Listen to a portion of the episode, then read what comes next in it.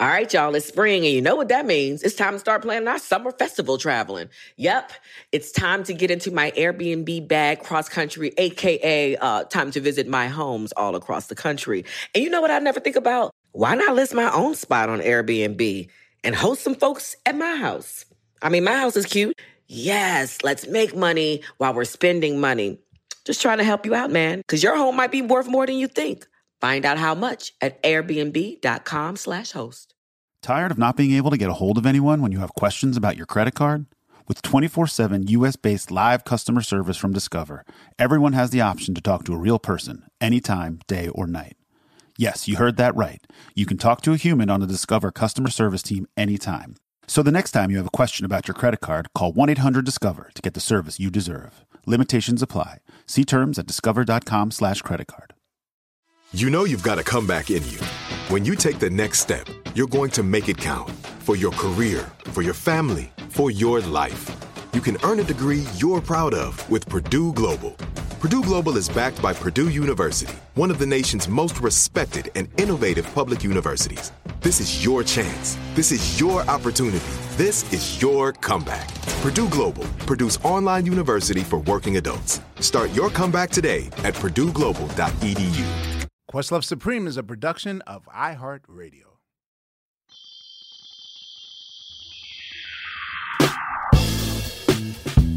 Ladies and gentlemen, welcome to another episode. This time, this really is a special episode of Questlove Supreme. We have uh, our team Supreme with us. This is going to be a uh, a special team, kind of uh, an instant two-parter. I will say that our guest today, uh, simply not only uh, an accomplished musician, singer, songwriter, uh, but in my opinion, he is hands down one half of one of the most successful duos of all time in the modern rock era. Uh, he helped popularize the burgeoning blue eyed soul movement of the late 60s and early 70s and into the future from my native town of Philadelphia, uh, along with his partner, Daryl Hall, uh, who incidentally will have his own episode to himself as well. I, I want to preface by saying that usually uh, when we have guests on the show, I kind of like the one-on-one thing, just like one artist for Team Supreme. I know it would have been easier to have a group aesthetic, but I feel like you get more in-depth stories when it's one-on-one. And I'm not being a, a smart aleck by referencing one of their classic songs, but um, play my anyway. game tonight. no, exactly. Man, is that um, when that was the NBA? Do you remember of a certain age when that was the NBA theme song? When that when they had that one that on one was what? the NBA theme what song. Oh, you don't remember this? What? Yeah, man. Yo, one on one. They there was a promo they cut, and it would be like you know I remember you see Bird and Magic like you know playing this motion, and it was one on one. They cut it to one on one. That shit was amazing. They used it for the All Star game. John, where are you right now as we speak? Uh, I'm in Nashville. Okay, and this is your your home home. Well, yeah, Nashville? we um, we still have a place out in Colorado where we lived for about 25 years in uh, in the 90s and into the 2000s. But yeah, we've been here now for about almost 15 years, and uh, yeah, it's a uh, it's a great place to make music. I see. I see. When so when were your Philly days over? Oh man, you know that was a long, long time ago. Um, I think uh, Daryl and I both moved to New York together uh, in 1972. Uh, and that's when we when we got our Atlantic Records contract, um, and we made our first album in in New York at Atlantic Records. Was the one Todd produced? No, no, no. This was Arif Mardin. Oh wow! Okay. Arif Arif uh, produced our first two albums, an album called Whole Oats, which hardly anybody knows about, and then the album Abandoned Luncheonette, which is kind of the one that I think most people think is our first album, was yeah. actually our second. But Arif Mardin produced both those, and uh, we couldn't have been in better hands. Uh, one of the greatest producers of all time, and he was he was. He just, he surrounded us with the greatest musicians in New York City, and it was an amazing experience. So you know, um, having you on the show is is special for me at least because um even though we had Todd on the show, I feel like I'm going to get way better mid to late 60s Philadelphia music community stories that otherwise my dad wouldn't have been able to tell me about or you know a lot of cats in that I've always wanted to know these stories about. Um the the music scene in Philly especially right before Gamble and Huff started their empire I've always been curious about that sort of thing Mhm. um were you born in Philadelphia No, I was actually born in New York City. My family's from New York, but when I, my father's uh, job was relocated to Pennsylvania outside of Philadelphia um, in 19, whew, going to date myself, but hey, you all know I'm old, so don't matter. Um, uh, 50, 1954, 53 or 54. And so we moved, you know, the whole, we we moved our family, the rest of my, our, our, the rest of our extended family stayed in the New York area. But um, no, I, so essentially, even though I was born in New York, you know, I was such a little kid. I grew up in uh, Pennsylvania and in the Philadelphia area. okay and what uh what part of uh Philly were you in or Pennsylvania Well, it was a little town called North Wales, which was near Lansdale. Um, oh Lansdale okay yeah, it was about 20 miles north of Philadelphia. Okay, cool. Um, do you know what your first musical memory was? I sure do. I, I absolutely do. right after we moved to Pennsylvania, um, there was a place not too far away called Willow Grove Amusement Park. Okay. And uh, now it was an air base uh, as well. But anyway, uh, at the time it was an amusement park, and uh, my my folks took me there, and Bill Haley and the Comets were playing in the band shell. And I I don't know if you remember, but Bill Haley was from Camden, Of course. I and uh, so I I was like I was probably four maybe, and of course you know I had I had this musical sensibility at the time, even though I was a little kid, and I remember running down to the stage, and it was the band shell, so the stage was only maybe two feet high, and I Mhm. remember being this little kid, and I ran right down to the band shell, and I remember the the uh, the bass player, the upright bass player, at one point in the show he rode his bass like a horse, and I thought that was the most amazing things I, would ever seen. And that actually the first live music I ever heard was "Rock Around the Clock" and and uh, you know Bill Haley and the Comets. really? So they were just performing at the. They were in the they were performing at the amusement park. Yeah, I was going to say, I think, I believe that I too saw uh, a latter day Bill Haley perform at. Then we used to we we had something called the Steel Pier. oh yeah, Um, I played at the Steel Pier. yeah, the Steel Pier in uh, Atlantic City. It was Atlantic City, right, or Wildwood? Yep, no, it was in Atlantic City. And um, when I was a really little kid, around five or six, I sang at something called Tony Grant's Stars of Tomorrow, which was a kiddie uh, uh, talent show at the Steel Pier. Am I dating myself? I mentioned the word Al Alberts. Were you? Do you remember the Al Albert showcase at all? Yeah, yeah, it was it was around that time, and there was a guy, and it was actually before Dick Clark took over Bandstand, and it was um, what was his name? Um, there was a different host before Dick Clark, but it was during that period of time. It was the, the mid fifties, and Okay. uh, So you Yeah. you were there for like the the the doo wop era of Philadelphia. yeah, Doo wop and Jerry Blavat and all that stuff. Jerry Blavat was a big hero of mine. Yeah, Oh snap!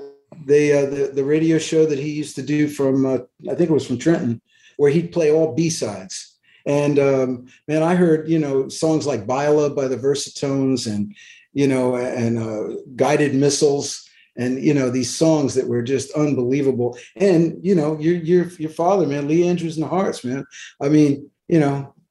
Tick tick tock, ticking of the clock. Hey Lee, Wow. you gotta call my name. that's oh man, that's so dope.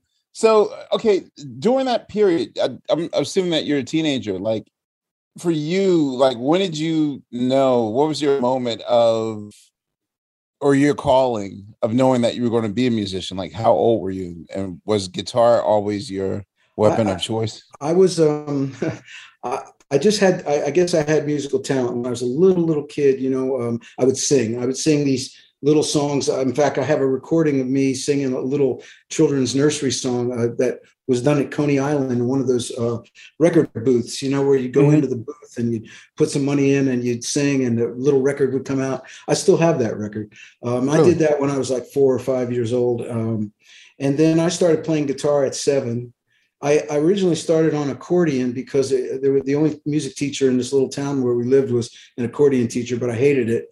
And uh, then I play. I started playing guitar at about seven or eight, and I, that was it. You play accordion? No, I mean, if you were to pick it up now, would you be able yeah? I could fumble around on it, but but what happened was seriously, I my mother just thought my mom said, you know, he, you should take some music lessons. Well, the only teacher was an accordion teacher, and you know he was doing all that Pennsylvania, you know, polka stuff and all that kind of stuff. And so, I mean, I hated it. I I literally, I remember it used to sit in the closet.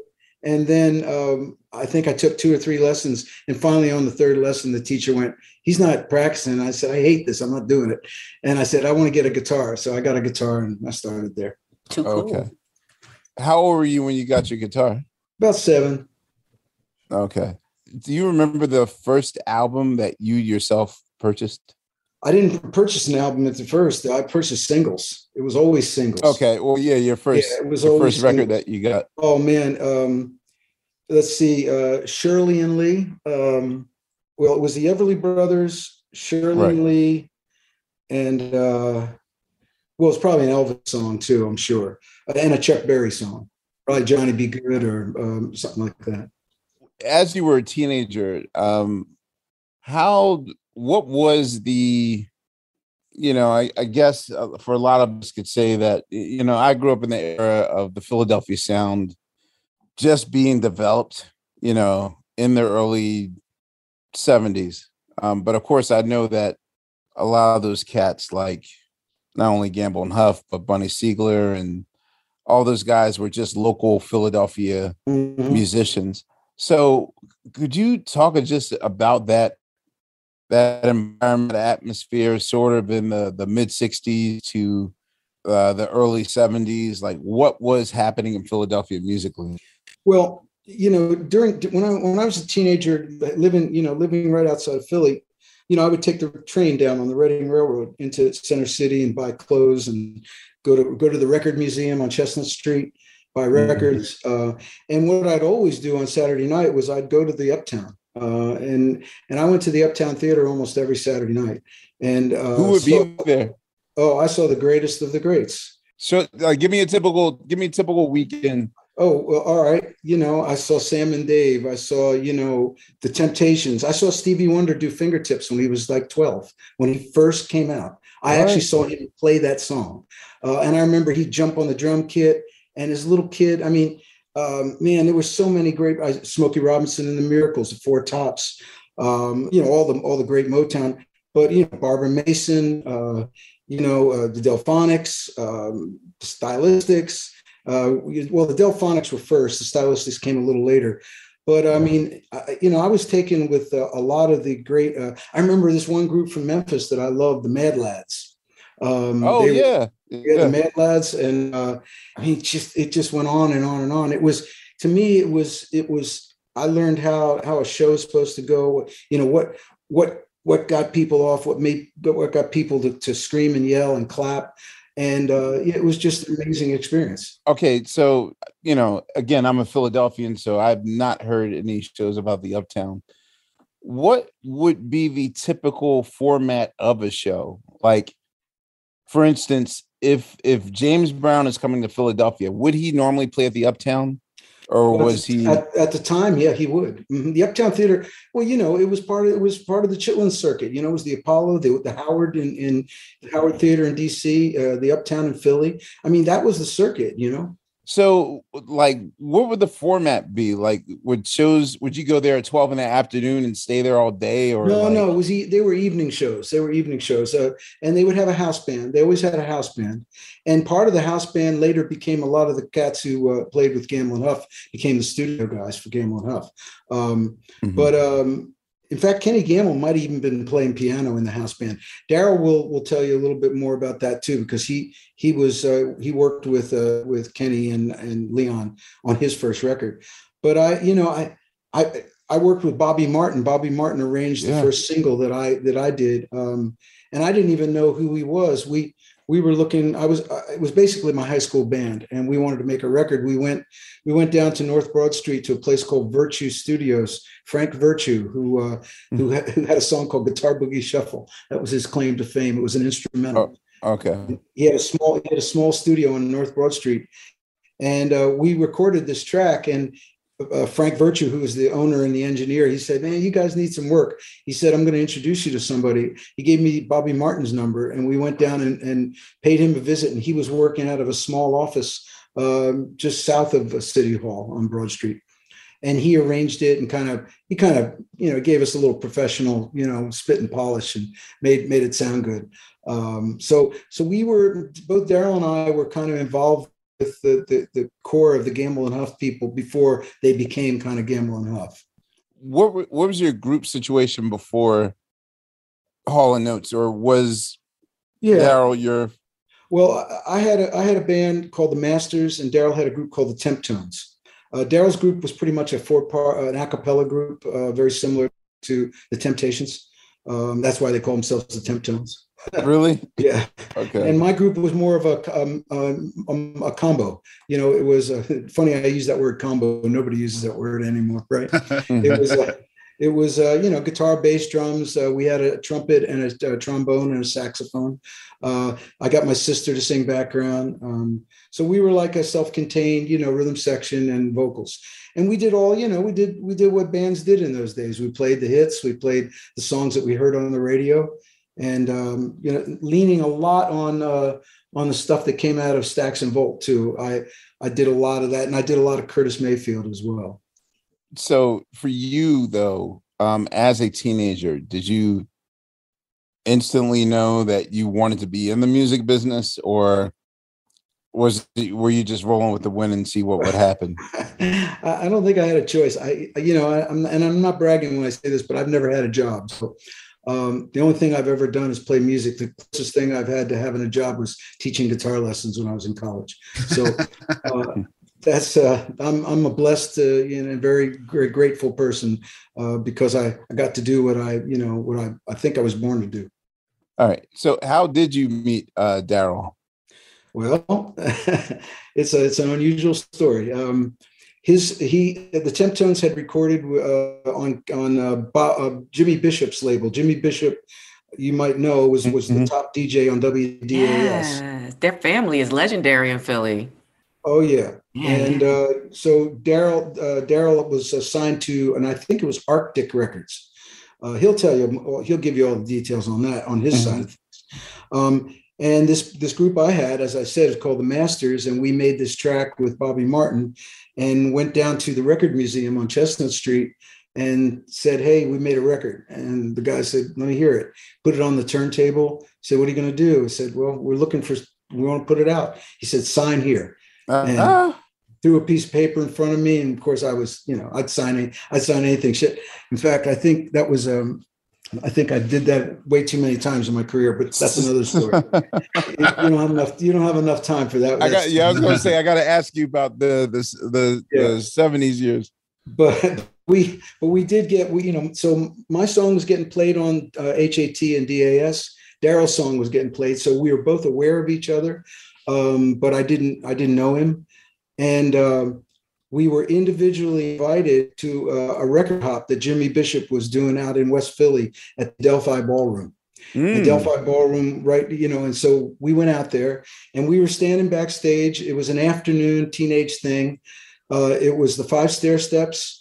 Howard Tate. Howard Tate had a song called "Look at Granny Run Run," and so Howard Tate, Five Stairsteps, me and Daryl's group and my group, and we literally didn't know each other. And but I had heard his record, he had heard my record, and then a gang fight broke out in the crowd. Wait, what? And so, yeah, so we all went down and we never even got to, to perform. We were going to lip sync our record. We went down onto the street level. And when we went downstairs, we went, Hey, man, I saw you. Yeah, yeah, yeah. You know, I said, and we were both going to Temple University. And I started seeing him around the, the school on, on Broad Street. And um, eventually. Wait, but John, excuse me, I have to ask you because this sounds like so regular. This is in, in the seven. No, this is in the '60s, correct? Uh, yeah, this was 19. This would have been 1968. Mm-hmm. So the question is, was it common because DAS at the time was still a, is an R&B station, right? And I'm Yeah, I'm guessing yeah. that Mary Mason and them were playing nothing but R&B music. So Mhm. how common was it that two dudes, two white dudes, two different groups had music on these black radio stations? Well, did you ever hear our music? I mean, yeah, I, I did, but I'm just saying to in that in the moment though, in the know. We- we- moment. you know, hey, listen, we we were accepted by the black music community long before we were accepted by the white white rock and roll community. So it was not a surprise to us at all when our records crossed over. At, you know, that was totally seemed normal to me. Um, we just made the music that we made. You know, I mean, if, if you grow up in the Philadelphia area and you listen to Philadelphia radio and you're a kid, you're going to make the music that, goes in your head, you know. And so we made the music that that we made, um, and it, I guess, must have done something right. So you know, but for you but for you um growing up in that time period you weren't at all drawn to uh the other acts of the era era like the Dovels or uh you know like the Frankie Avalon, Danny the yeah, you're ta- like yeah, you're talking about the Cameo Parkway era. yeah yeah Yeah, well, you see, what happened was when Daryl and I first met, um, two of the guys in my band got drafted into Vietnam. My band fell apart. Daryl's group was kind of falling apart anyway. So I, jo- I joined up with him as a guitar player, backup guitar player. And when both groups fell apart, he and I gravitated toward each other, and we started. Uh, we became songwriters at the um, at the Shubert Shubert Building uh, with, a Oh, guy, okay. with a guy named John Madara. And John Madara was from the Cameo Parkway. He was the guy from the Dovels and Chubby Checker and Frankie Avalon Okay. and all that. Mhm. And uh, we we knew that, that that that music was on its way out. And you know, it was really the end of that Cameo Parkway era. So, but we, you know, we knew we knew Len Barry and and all those guys. You know, uh, they were all around the whole time. And then at the exact same time that Daryl and I were writing on the, I think we were on the second floor. Gamble and Huff opened their offices on the fourth floor um, with Tommy Bell and everything. So uh, we all kind of started at the same time. Was That's- that building that you're referring to? Was that kind of like the Brill building? Brill, The- yeah. the It was, equivalent? it was Philadelphia's version of the Brill Building. It was the Gotcha. Shubert, Shubert Theater Building, which is gotcha. still there, but they, there were offices in it at the time. And uh, yeah, so that's how we started. And uh, you know, yeah, we knew all those guys, and you know, we were involved in in that era. But as I said, the Dovels and Chubby Checker and those guys were kind of, you know, they were they were they were la- the last year's model. You know, they were they kind of going out. I went to performing arts school uh, for elementary, at least, even though it went up to high school. But oftentimes uh, we go to that Shubert building to learn like our, our musical craft, like take Mhm. piano lessons over there and take drum lessons over there on Broad Street. Um, yeah, so you get you guys met when a gang fight was breaking out. Like yes. In in your mind like even like was how typical i mean i guess i was born way after like the gang wars but uh, you know it, if you're a teenager in the 50s and 60s like how prevalent was gang activity in philadelphia You know, I think in the '60s, the city was much more integrated. Um, there was there wasn't as much violence. I think a lot of the you know the black Black Power movement, Black Pride movement, Mhm. really started more in the '70s. Okay. And you know, by that time, Daryl and I had gone on to New York, but uh, you know, and and of course there was you know there was racial stuff happening all over the country. But we felt I always felt very comfortable in Philadelphia, especially in the '60s. Uh, I never had any problems with it, and you know, if you really look at uh, if you look at Gamble and Huff at the great you know uh, TSOP rhythm section, you know, it was an integrated rhythm section. You know, i see there yeah were black and white players playing, working together in the studio, and the head engineer Joe Tarsia, he was a white white cat, and you know um, Vince Montana, who Mhm. did all the string arrangements. You know, he was white guy, but so there was. It was really. It didn't feel that unusual to me at the time. so in your opinion what year do you feel as though what we know is the sound of philadelphia or at least the first draft it doesn't have to be the less strings like that was philly international but you know like the earlier intruder stage of like gamble records before philly international before But it was a little more raw. yeah. So for you, like, and especially the stuff they did on Atlantic, when do you feel is like the the actual sound of Philadelphia got established? I think it. I think it happened around the same time, uh, around 1970. I would say. Okay. I, I, feel like you know, like you said, the Little Sonny and the Intruders, the Delphonics, those records, they were street records. They were do they were essentially doo wop records with with musical backing. You know, um, and I, and it wasn't really until later on when Tommy Bell, I think, was responsible for adding a, a real high level of musical sophistication to what was coming out of the Gamble and Huff's place. You know, if you listen to Tommy Bell and um, I mean, his chord changes are so unbelievable and so unique and so complicated, really, if you if you think about it. And you know, in in a in a way, and I had a conversation with with Burt Bacharach about this. Tommy Bell was to me is like the Black Burt Bacharach. You know, I mean, you listen to Burt Bacharach songs and the way he voiced his chords, and you listen to Tommy Bell and the way he voiced his chords. I think they were listening to each other because um, I think there's a lot of similarity there could you talk about the the period that led up to the actual record deal with Atlantic?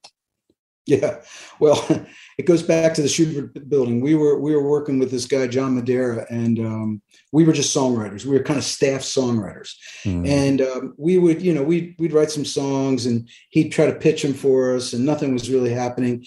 And he had done a deal with Chappell Music in New York City. I guess he sold his catalog, and uh, when he sold his catalog, we came, kind of came along with the deal because we were like his new writers.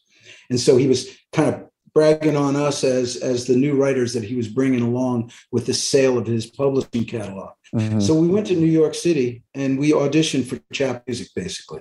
Um, you know, he kind of it was you know he he would show us off, you know, and me and Daryl would play our little songs, you know, that we had written, and Chappell Music seemed interested but then nothing would ever happen. So then we go to New York and we do a showcase. So he and just Daryl and I, just the two of us. He'd play piano, I'd play guitar, and it was like a kind of a, a little bit kind of a folky R&B duo kind of thing. Mm-hmm. And everybody always loved what we did, but we never we never got any traction. We'd go back to Philly and and we'd find out that and the, always the, the thing he'd always say to us is, "Yeah, they like you, but they passed. They passed." We couldn't figure out why. Why they like us, but nobody ever offered us a deal. Right. And we we later found out that he was trying to cut deals on the side that were just so so bad that nobody wanted to touch us because it was just you know, I don't like to get into the music business, the this the dark, seamy side of the music business a little bit, but that's a that's different podcast. That's what was it's going an, on. No, it's education though. Nah, go in, yeah, man in Philly, was it as was the, the what I will say the Morris Levy of it all?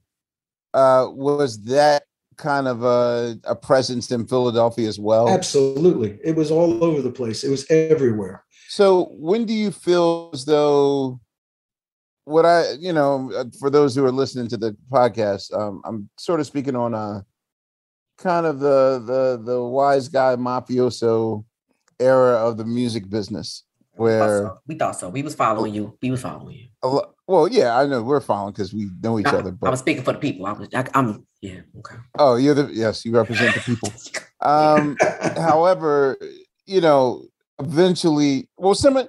It's like that episode of I don't know if you remember The Sopranos when uh when uh, uh you know Tony's guys were trying to shake down a Starbucks and the person was trying to like explain to them like yeah. we're not a local we don't have any this money. This isn't a local mom and pop thing. Like this is this is a, a, a chain. They and they sort of felt like dinosaurs. It was like, oh, we can't shake down corporations. Right. Mm-hmm. I got this. So, metaphor. but for you, when did that sort of did that era ever end? I think it did end. I think it, it, it kind of went out in the 70s. And by that time, Daryl and I were so frustrated because we couldn't get anything going and every you know it was very frustrating to to have people like like what you did but yet not respond to you and we we we got to the point where we couldn't deal with it anymore and we we kind of put our pulled our money together we you know we didn't have anything at the time i mean you know if i, if I could buy a cheesesteak you know that was a big deal for me um, you know so we put we pulled our money together and we flew to California, and neither of us had ever been to California before, and we didn't know that you had to have a car when you got there. Uh, we we just we just wow. showed up. we just oh, showed up. Sucks. And, This guy from Chappell Music picked us up at the airport, and he let us stay at his house. And he said, "I'm going to get you. You know, I'm going to let you guys play for a few people and see what happens. We just thought maybe California would give us a chance. And sure enough, we played for this guy at his house, literally in his living room. And he was friends with Ahmet Ertegun at Atlantic Records, very good friends. They were, he was actually, he, he wasn't really a musician, he was an art dealer. But uh, Ahmet Ertegun was a big art collector, and that, that's, I guess, that was their thing. So we played at this guy's living room, and this guy said, he started, it was funny, we played a couple songs and he started laughing. And we said, "What's up? What's the deal?" He goes, "Are you guys for real?" And right. we're like, "Yeah." And he's like, "Well." why are you playing in my living room? He right. goes, How come you don't have a record contract? I said, Well, we can't get one. We got them, this guy in, in Philly who, you know, can't help us and we don't know what to do. I mean, it was kind of crazy. And he said, I'm going to call Ahmet. He says, You guys go back to Atlantic and you audition for them. And we went, Okay. And so we flew back to Philly, and then we went took the train to to New York, and we walked into a room with uh, with uh, Jerry Greenberg, who was the president of Atlantic at the time, mm-hmm. and um, and Arif Mardin, and we played our songs just like we did every time we played. And Arif stood up at the end and said, "I want to produce these guys." And that was it. Wow, record deal. All right, y'all you know what season it is. Tis the season for spring breaking and planning our summer travel. And if you're like me, you're already in your Airbnb app trying to find which spot is right for you. Now, listen, while I'm looking to spend all this money, what I'm not doing is thinking about making money with Airbnb. See, you got to change your mind state. Make the money while you're spending the money. How you say, Laia, do I make the money? Well, you host at your house. And I know what you're thinking. I mean, my whole house? Well, no, you don't have to do your whole house. I mean, you could do a room or, you know, do the whole house. So make some money while you're spending some money this summer. I'm trying to tell you, your home might be worth more than you think. Find out how much at airbnb.com slash host. Tired of not being able to get a hold of anyone when you have questions about your credit card? With 24 7 US based live customer service from Discover, everyone has the option to talk to a real person anytime, day or night. Yes, you heard that right. You can talk to a human on the Discover customer service team anytime. So the next time you have a question about your credit card, call 1 800 Discover to get the service you deserve. Limitations apply. See terms at discover.com slash credit card. This is it. Your moment. This is your time to make your comeback with Purdue Global. When you come back with a Purdue Global degree, you create opportunity for yourself, your family, and your future. It's a degree you can be proud of a degree that employers will trust and respect.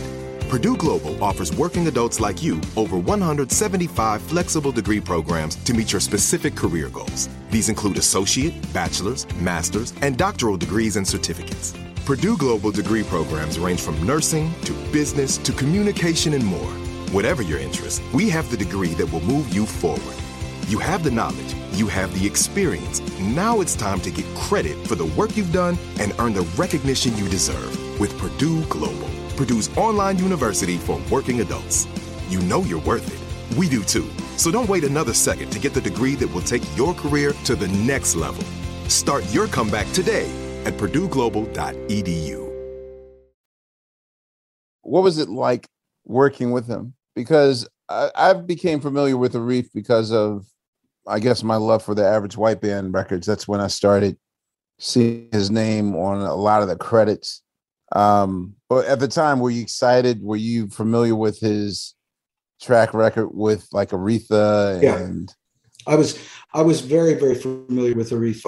Uh, I thought the Aretha stuff, and in particular his arrangements, were so spectacular and so beautiful. String arrangements and, and just his just his musical sensibility and you know he he was an interesting guy because he was he was Turkish, um, and he had this deep deep love for American jazz and American music. Um, what was great about Arif was he thought like a pure musician.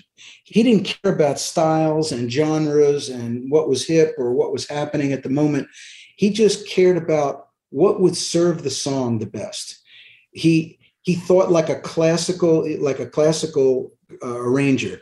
He, Mhm. you know, if it needed an oboe and a and a viola, he would do an oboe and a viola. He had no, there was no, um, it was no kind of thing where, hey, well, so and so's doing this. This is the sound that's on the radio, so let's do something like that. It, it had nothing to do with that.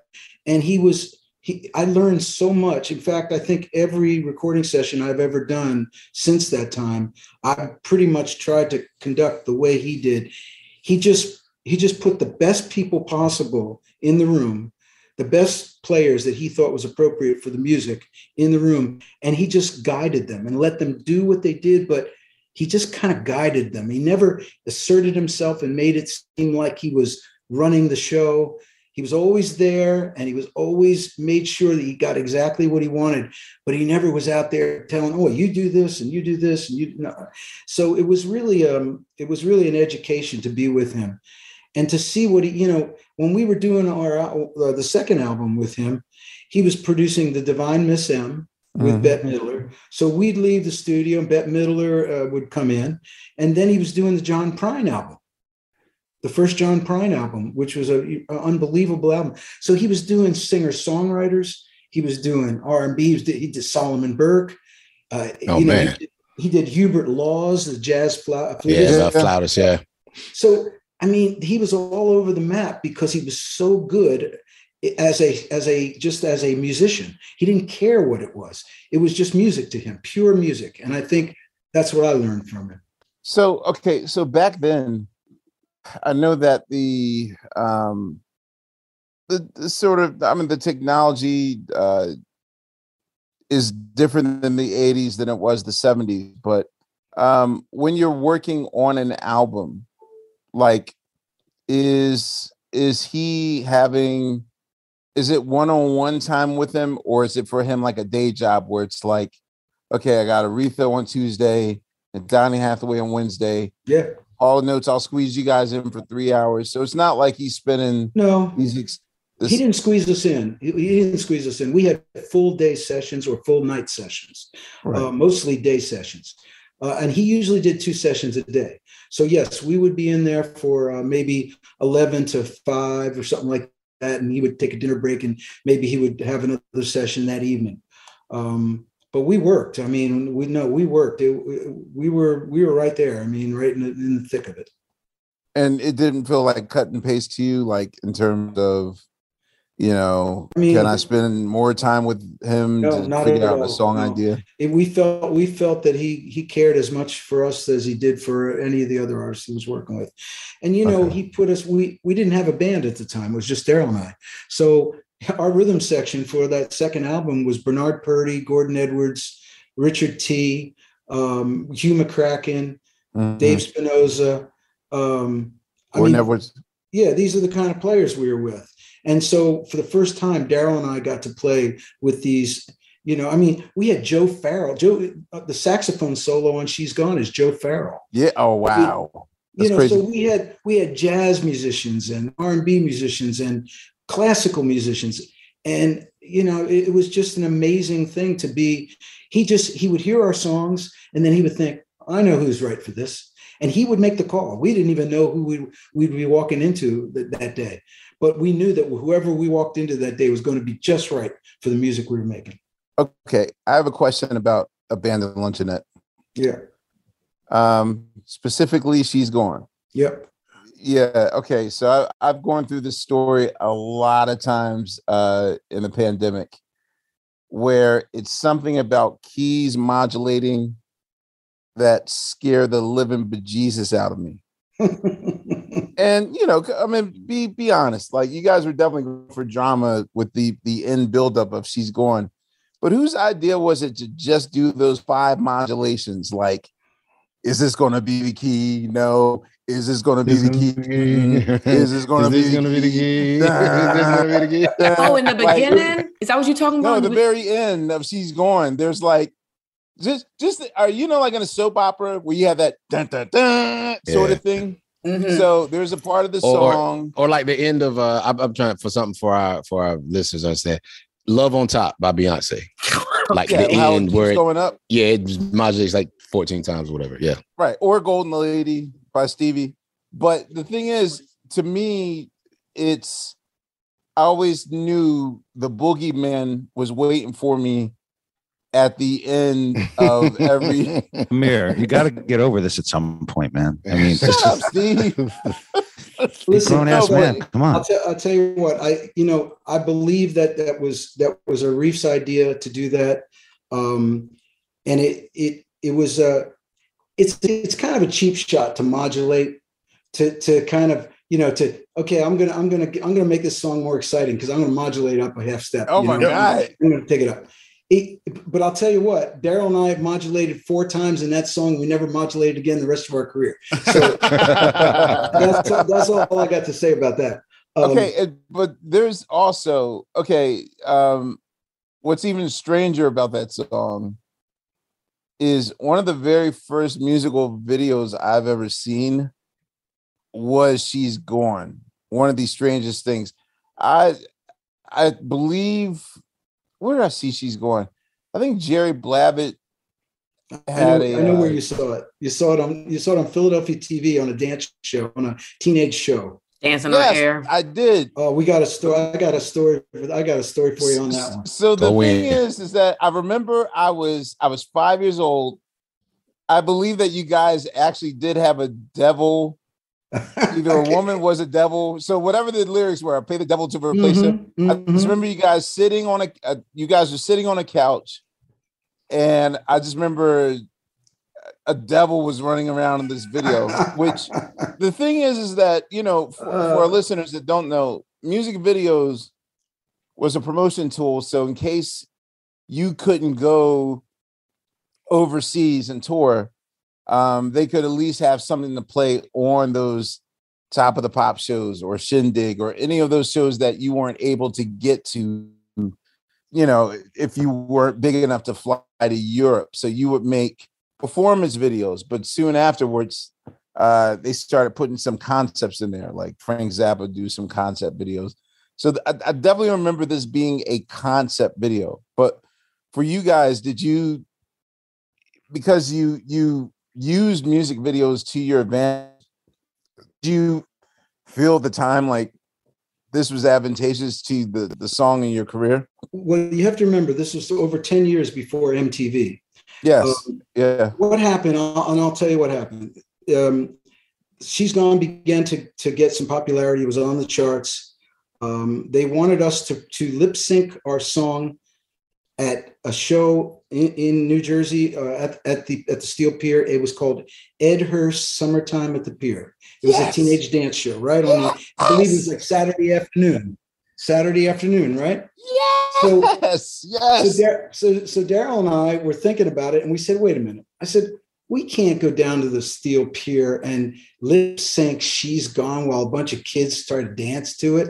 So that's too weird. We said, so we said to them, "Can we just come to the studio and just we record the song, you know, videotape the song, and then you can show that." They didn't know what we were going to do, though. So let, let's just let's just remember it was 1972 yes whatever we were doing at the time, there was, um, let's put it this way, there was some mind altering substance involved. there you go Okay. So we decided that we were going to do this weird thing where we brought literally the furniture from our apartment. And my sister, who was a student at Temple University, she was going to direct it. The girl who walks by in the video is Sarah, Daryl's girlfriend from Sarah Smile right and, and the devil was some kid from Long Island who was our road manager. When we rented him a devil devil suit, I I rented a penguin suit with flippers, and Daryl was wearing a bathrobe. So I would encourage anyone out there who has not Oh seen this video to it's go on on YouTube. youtube YouTube. It is on YouTube. Oh wow! It, it never once hit. That's so weird. Like I have a list of childhood memories that not once did I think like, yo, I gotta. I totally forgot to see was it ever on YouTube. It is oh, It's on YouTube. YouTube. It's I absolutely can't believe this. You can watch it. So we Oh wow! So we did this, and they got so angry, they got so pissed off at us because they thought we were mocking them. Um, and I guess in a way we were. But anyway, So they told us they got mad. They called uh, they called Atlantic Records and said these guys will never get played on Philadelphia radio. Who do they think they are? Well, the, oh, it was it was bad, and we had to backpedal to all this stuff with with the record company, and um, we were just having a crazy time because we were that's where we were at. Um, and uh, so anyway, that's how that happened. My, you know, my dad had a lot of records in the house. Shortly thereafter, almost immediately as that song's going to the charts, I know that Tavares that's right also covered "She's yes. Gone." So there was, and this is almost the same similar situation with uh, the Fifth Dimension and Diana Ross, like releasing "Love Hangover" at the same time. Mm. Like yeah. Tavares and Hall and Oates are kind of fighting for airplay time for she's gone. At the time, were you guys cool not with that? not, I'm sorry, I don't mean to interrupt you, but not quite. We had okay. released we had released She's Gone and went into the top 40, but it didn't right. go much higher than that. Then to, after that, Tavares recorded it and went to number one. It was a number one R&B record.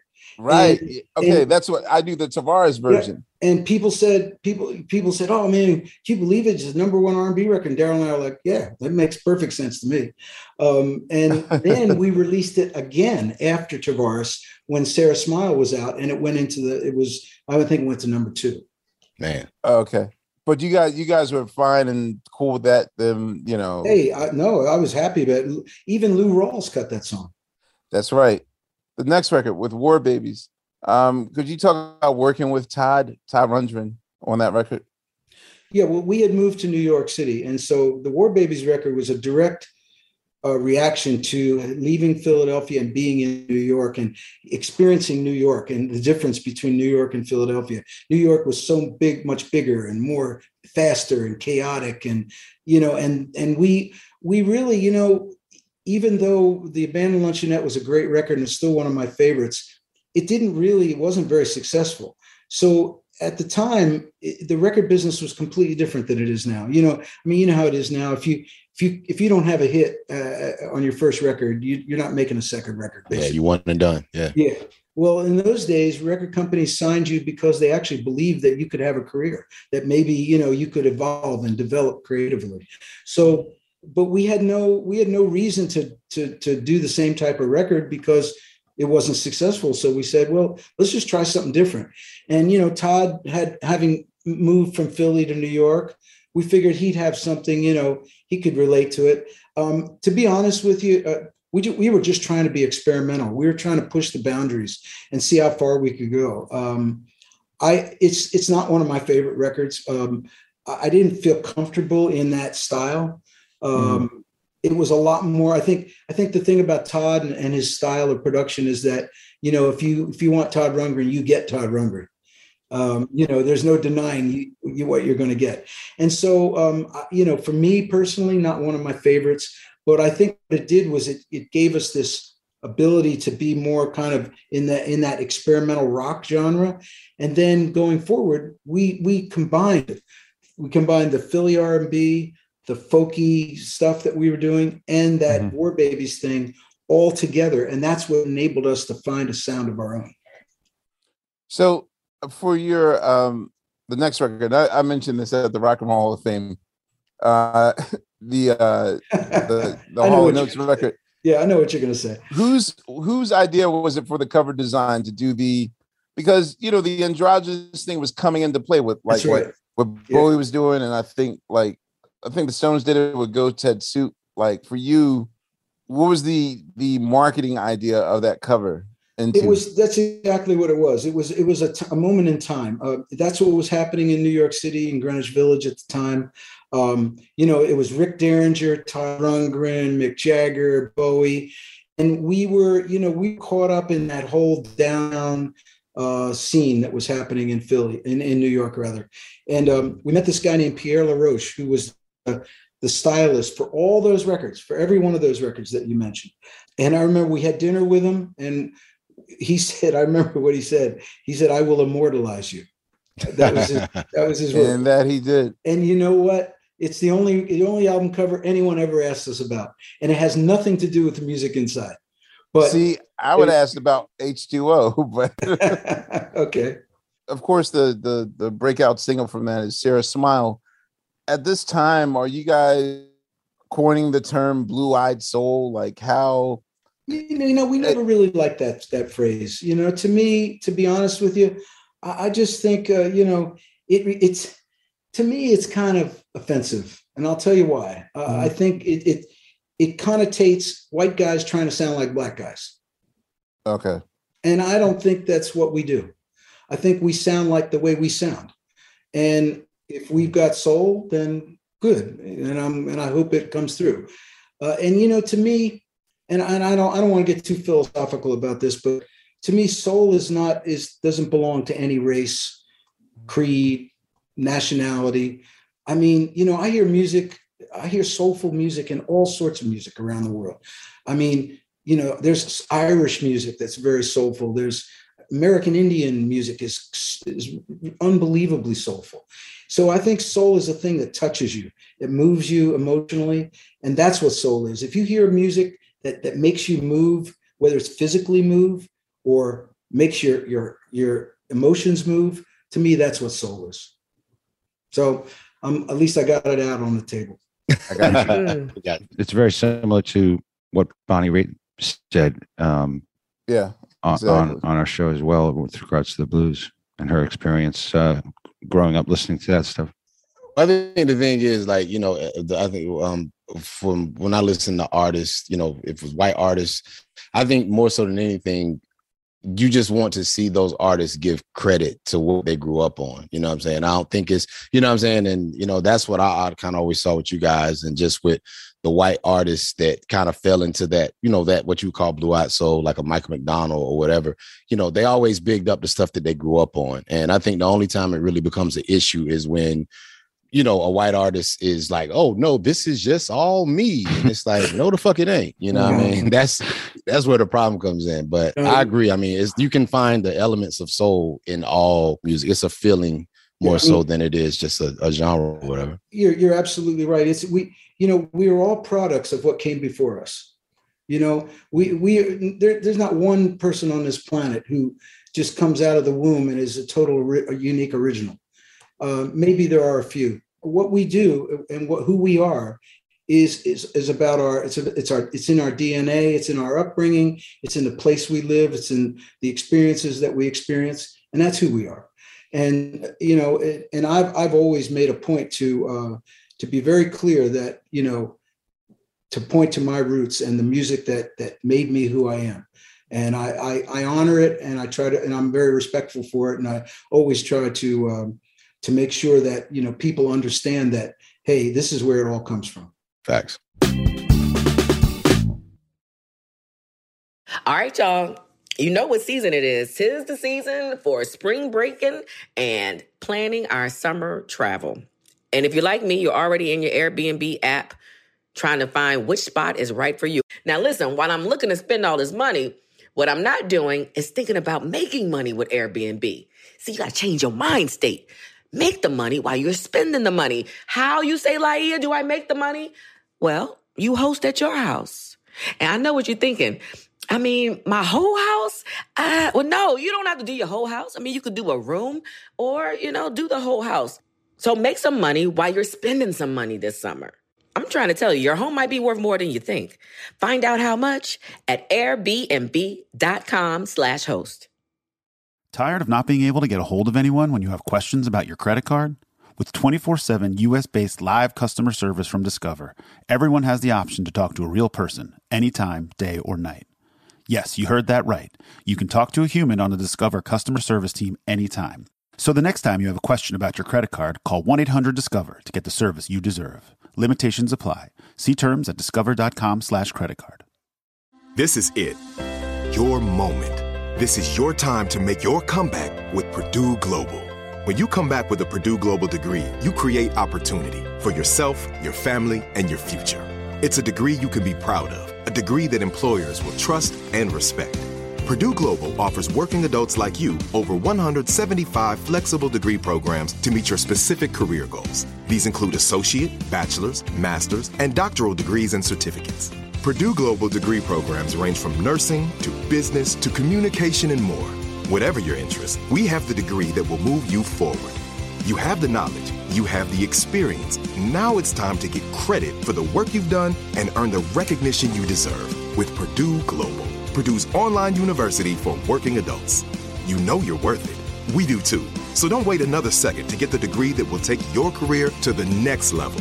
Start your comeback today at purdueglobal.edu. I think on this record, well, one, you guys are producing it, and two, um, you have you have the monsters on here. So I, I could assume that Ed Greene is drumming on Sarah Smile. Um, I, I But- believe I believe it was Ed Greene on Sarah Strong. We had, we had three out three drummers on that record. well, based on them drum fills, I, I hope that it, you know Ed, Ed Greene of of Barry White fame and whatnot, and also on bass, uh, Leland We had Lee uh, Sklar. Yep. Sklar, yes. Yes, and we had Scotty Edwards as well on bass. And here's Steve right back. yeah. Uh, That's, That's our right. guy. Yeah, I love So, uh, Leland. when you're using when you're using these uh these monster musicians like can you just uh, because i will also say that consistent level especially once you get to the faces album that you guys capture and consistent. You know i know that musicians were quote unquote dime a dozen in the 70s and whatnot but how do you is it just a matter of whoever's available or is there a particular musician that you're looking for to give you a particular sound? Like how do you grab the musician that you want and how do you know who's the best guy to use? You know musicians through their reputation obviously you know um, but the the silver album that one with sarah smile on it that was the first album that we made in, in in california. We made that in la and we made that in la for a reason. Um, we had we had a guy named christopher bond who was actually from philadelphia who was in our band very briefly and he went to la to try to make his mark as a session player and a producer and after the Todd Rundgren album, when that didn't connect, and you know, we realized that wasn't the right direction either. Mm-hmm. He said, "You guys should come to LA." He goes, "I've got great musicians. I got the best studios. Come out here, and we should make the record out here." And so we took a leap of faith. We just said, "Hey, man, why not?" And we went to Cal. We went to California, and you know, in in the mid '70s in California, they did have the best recording studios in the country. It was all the best recording technologies, the best engineers and Chris found, uh, you know, he found he he was friends with Ed Greene, and and he brought in Lee Sklar, and you know, we had Jeff Porcaro, and we had who was it? Who else on drums? Jim Keltner. yeah Um, we had all, all sorts of amazing musicians, and they were all available because we were in LA. So it was definitely um, it was definitely an, a, new experience to be in LA and record with those guys, and yeah, we got great results. Um, and we made three albums in LA. so th- there was was there truth to the rumor that you guys were initially going to do something for the rocky soundtrack because of the philly connection at one point for the first movie Yeah, there was a song called Grounds for Separation. Um, Grounds for Separation was on um, on that album, and uh, Sylvester Stallone uh, he used that song as temp music in the in the in the movie when they were editing. okay And you know how it is, you know how it is with a film. If you start using temp music, you kind of you kind of get get married to it, and you can't you, can't- take demoitis it, right? demoitis Boy, that's, that's the movie game. I, I, you know, I have no idea why it didn't happen, but it was a big mistake. I can was tell was that. Part of your Well, yeah, management don't- team then Uh, Oh, oh ixnay on the Mottola Oh Never my- mind. uh, wow. okay. okay All right. I don't know. I, you know what? I don't know who. I don't know who thought that was wasn't a good idea. But whoever thought it wasn't a good idea wasn't too sharp. So let's put it that way. Let's Right, leave it at that. Actually, ask Daryl about that. Ask Daryl about that. He'll have a good. i will tell ask daryl about that um at, okay well okay for what i what i'm allowed to ask about him was were you his first clients Yes. okay, Okay. so you had him when he was like a 20 year old like out of college or something Well, let's if you can if we can wind back a little bit to that story I told you about when we were going from Philly to New York yeah and auditioning at Chappell Music. hmm On one of those trips, when we went and played our, our new songs for Chappell Music when we were songwriters, this young kid, Tommy Mottola, was in the room. He was a song plugger for Chappell Music at the time. okay And after one of those sessions, he came up to us and said, Well, you know, what do you guys, what's what's your deal? And we're like, we don't have a deal, man. We got nothing going on. We're we're we're you know we're playing our songs for people. People seem to like them, but nothing's happening. He goes, let me see if I can help you, and that's how he became our manager. Uh, he basically he had never managed anybody in his life, and he was just a, he was the same age as us, and uh, you know we were in our twenties, early twenties, and uh, he said, I think I can help you, and he started to help us. And when we we wanted to break out of, of our deal with uh, that guy in Philly. We uh, he he kind of helped us with that, and that's how he became our manager. For for the uh the bigger than both of us records that has uh um, Rich, Rich Girl Girl. on Yeah, it. yeah. Can I ask? Was it was your label ever? Did they ever ask you guys to slightly change the lyric to get on radio? I'm only okay. I'm only asking this, and I hate bringing up this story. Um, when you're young and you live with strict parents, um, it's not like it comes with a, a manual on words that you're allowed to say and not allowed to say. It's just that you know it's a curse word if you get hit and you said the word and didn't know it was a curse word. So of course I'm reading the song lyrics and I kept singing, "It's a bitch, girl," Yeah. and I smacked. What? Oh wow. Why would you Yeah. even? okay, okay. Let's let's think about that. Let's think about that in the context of the music that's out there today. No, no, no, dude. I'm not blaming y'all for it. No, no, no. I'm not. I'm laughing about it because it seems so silly to me. It's like crazy. And you okay? So you know what they? You know what? The, you know what happened with that? It was okay. Here, here's here's how messed up the music business is. Okay. It was okay for the album cut, but the single we had to change it for the single. So they they they made Daryl go in the studio and sing "Britch." He had to put an R in the word. It's a bridge, girl. Oh. As in, If you listen to the if you listen to the single, it's "Britch." You can barely tell, but it's there. And so just by doing that, that was okay. It was so stupid. I guess an ass. Britches. There you go. So wait, Oh. the intention was bitch. I'm confused. Wait, the intention was bitch. Yeah, the lyric was bitch, but you couldn't say that. You couldn't say it on the radio in those All days. my life, I did not. All my life, and all my life. What do you think it was?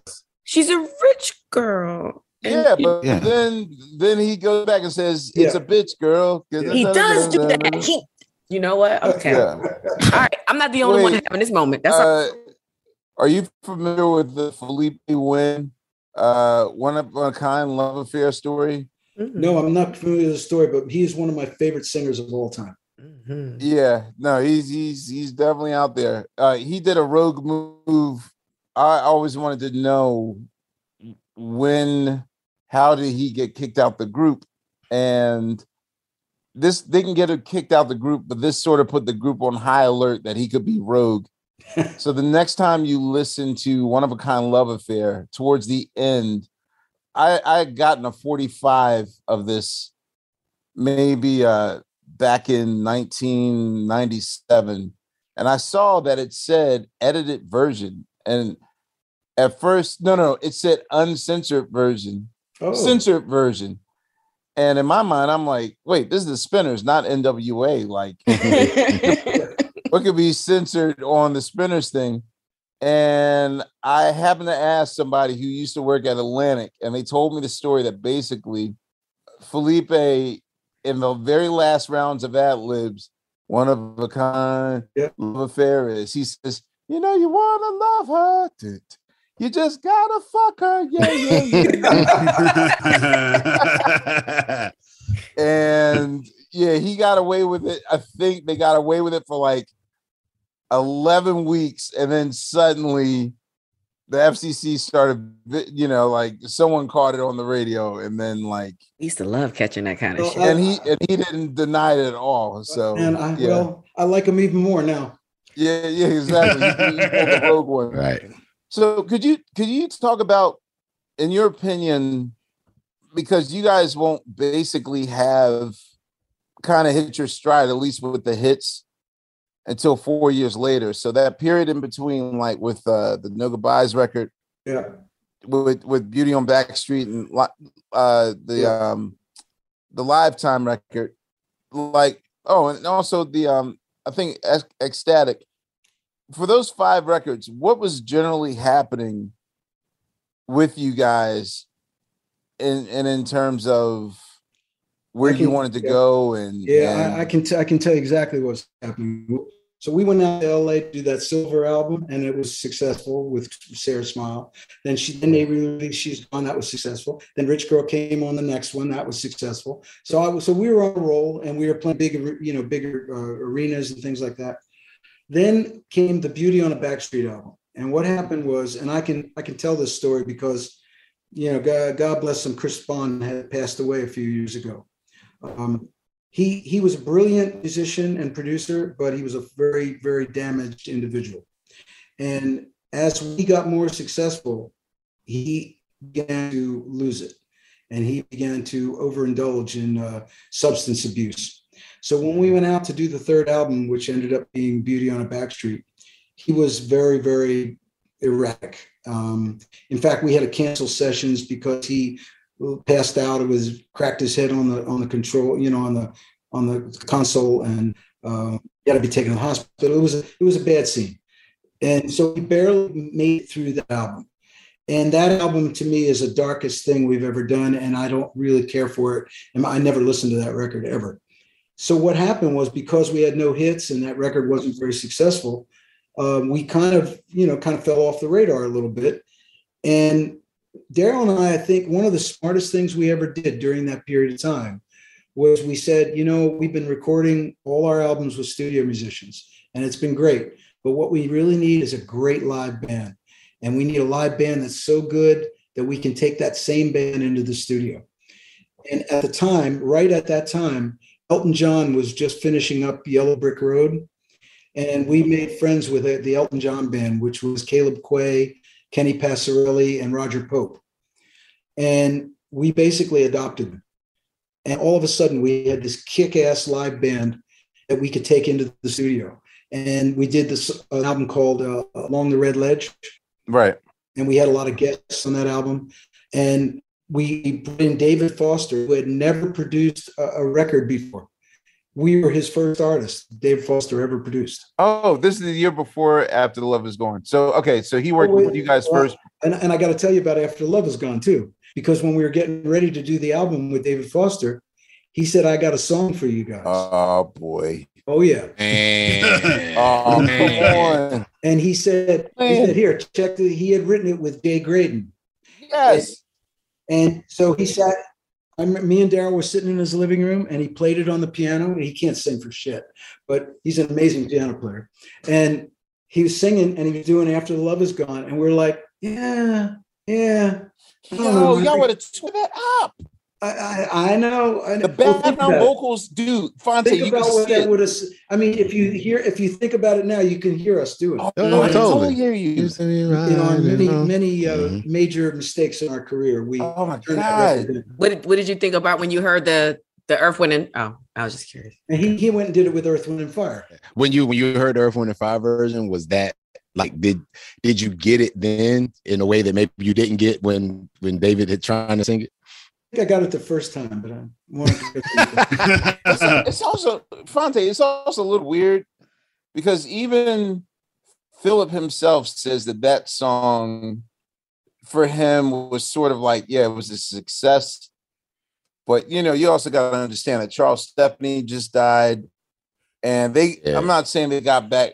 It's weird to think of all in all as the Earth, Wind, and Fire gets by off the skin of their teeth, but just the fact that Maurice was able to make that record without Charles's input creative, yeah. His kind and still do guy, something yeah. mind blowing. Sort of wanted he had that one record in him, and then you know called him for David to help him. But I, I remember a lot of fans kind of feeling the same way about After the Love Is Gone as maybe like about Kool and the Gang's pop Uh, period. Like, celebration or like yeah, the Joanna or something like that. yeah. Yeah. it's like that. But now that I think about it, man, it had all had Hall and Oates done after the love is gone. I think that that would have, yeah. with the right musicianship, that probably could have just ousted Bobby Caldwell. Just What as far as for the, the definitive slow jam, like Yeah, the, I- the Yeah. blue eye, like that thing. That, that to me, Right. yeah, we we would have crushed it. Yeah. Same. We would've- But it speaks to David Foster because the song was banging either way. Hey, listen, Dave David Foster wrote a great song. He's an incredibly talented, amazing Mhm. guy. Um, but he wasn't right for us as a producer. But at least you know we did get to work with him for a couple albums. And and then you mentioned X-Static. We brought Mhm. David to New York um, to to record that record because we didn't want to be in LA anymore. And he, in the middle of that record, he said, "What am I doing here? You guys are making this record yourself. You don't need me." And that was Wow. the last time we ever used an outside producer. it's almost like you guys became a brand new group with the Voices record. another another career misstep. Um, we, Really? uh, we uh, we we were finally back in New York where we wanted to be, and we had a band that could that we we finally achieved what we we knew we needed to do. We had developed a live band that could play live and kick ass, and we could take them in the studio. And that and, but we were also producing ourselves. There was no one else except us and the engineer. And so we did it. We we made the kind of record we wanted to make, and I think it was just a very um, inspiring time. Great musicians, great songs, and it was just it was it, it was happening. We were we were glad to be out of L.A. And um, I think that we had a, a New York had a big energy in 1980, you know, and we kind of tapped into it. Speaking speaking of your band, you know, by by that point, um, at least that to me was like the last era of musicianship where not only did you care about the artist, but you also cared for their band too. And you you guys had a really charismatic band. Yes. Um, longtime fans will instantly recognize that um, you know, the great G.E. Smith was your guitar player long before he was uh SNL. um, yeah, the SNL musical director of like the the the, the 80s and whatnot. Yeah, Um, also, T Tom uh T-Bone Wolk. one of the greatest of all time. Dude, do you know how crushed I was? So Steve, do you remember they were coming on Yeah. uh the the night show to perform Mhm. and they had to cancel because uh we had booked you in 2010 and Tom had passed Yep. the uh the morning the morning of Yes. but could you talk about that band but just your whole um just your whole uh, uh crew by that point like is 80 when you s- sort of solidified that band Yeah, that's when it started. That's when that band gelled right after the Voices album, and that band uh, here again was finally the the you know we we still were in that search for that ultimate band that could play live and be in the studio, and that that's when we found them. Uh, GE joined us first, and he brought in Mickey Curry on drums. right Uh, Mickey was a friend of his who had played in bar bands with him, and Mickey had never played in a professional band other other you know before us. Uh, when we had GE and Mickey, and it's kind of a funny story. We were looking for a bass player, Mhm. and we we did some auditions at SIR. I don't know if you got time for this, but it's a i funny. totally Let's go. Okay. 100% We were looking. We we had GE and Mickey, and we really needed. We knew we needed a really great bass player, and we had done some auditions, and most of the guys were not not up to up to it. And we had come down to two guys, and there was this one kid from Long Island. He was tall and skinny. He had a great haircut. He was a good-looking guy. And then there was Tom Wolk, who had not been named T-Bone yet. He was just Tom Wolk right and he was kind of a you know he kind of wore flannel shirts and a cap and he lived in Ossining, New York and yeah, you know yeah. They were both really good players right? We Mhm. didn't you know we didn't play with them a lot but we we kind of tested them out. So it came down to these two guys right? So we finally had the finals. We had the we are going to have the audition between these two bass players. So the, the the guy comes in the kid from long island the good looking guy comes in. He was kind of cocky. He felt like he had the gig. And you know we played a couple songs and he was good you know? So after and t-bone came in.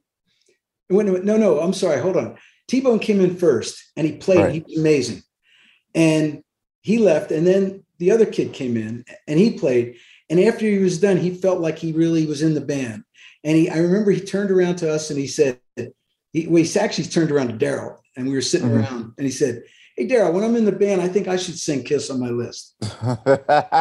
Hello. And and Oh, Daryl, no, I no, remember no. Daryl turned around and he said, "Hey, John, go get the bald guy." Oh, Wow.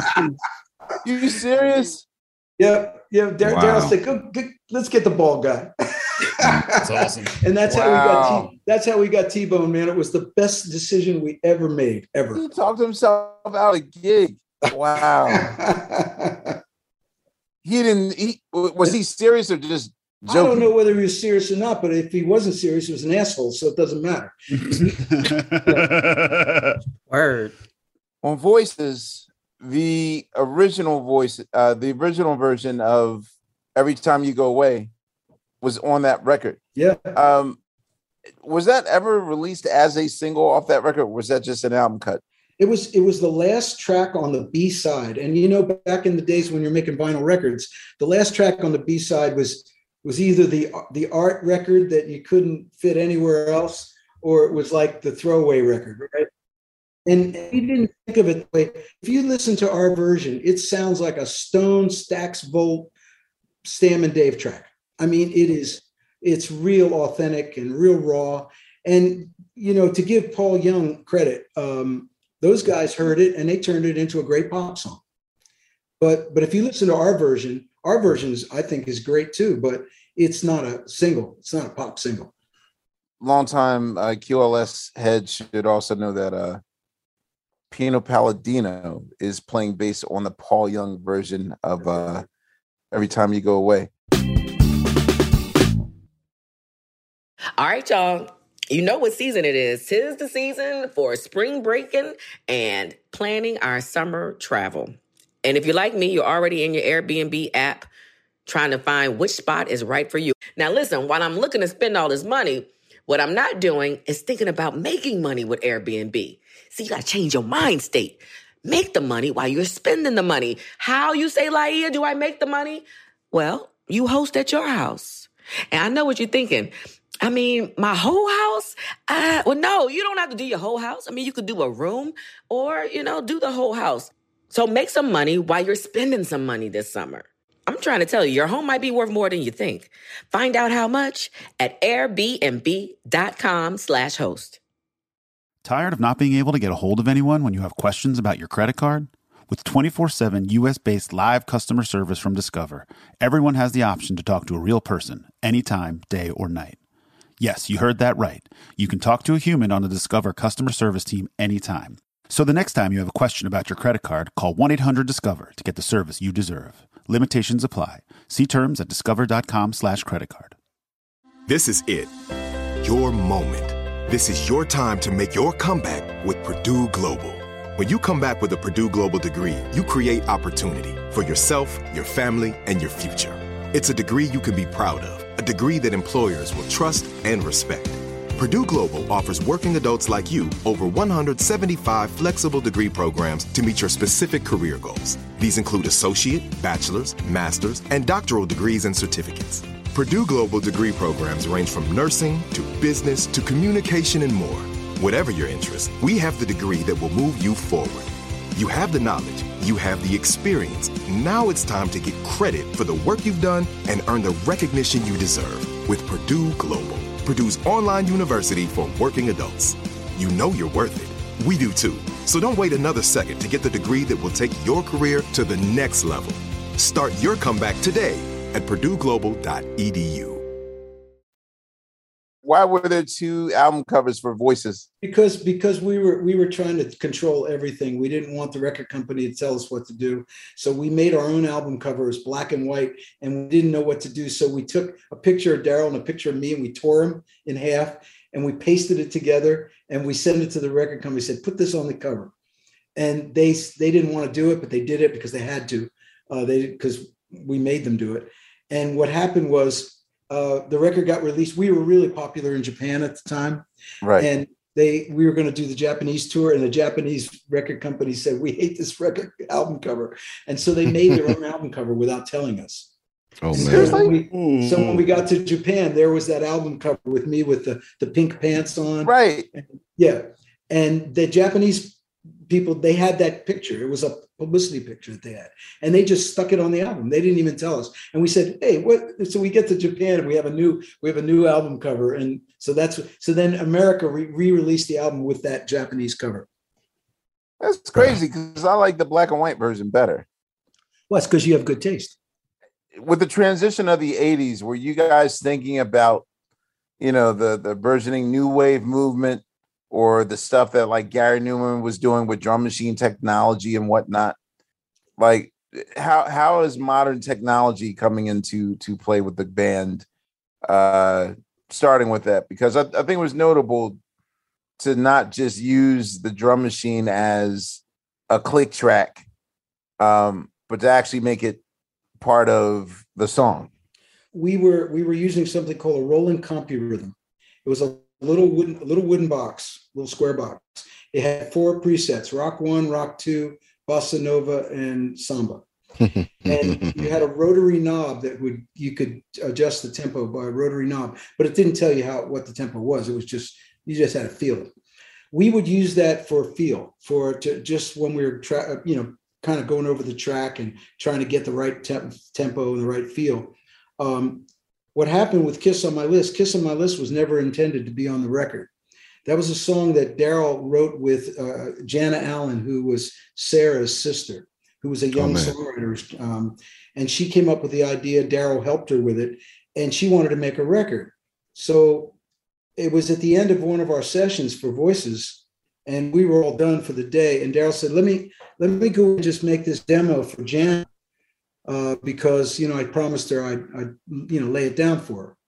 So he went in on the piano with the with the CompuRhythm mm-hmm. and hit rock one, you know, and you know, and he just played the song.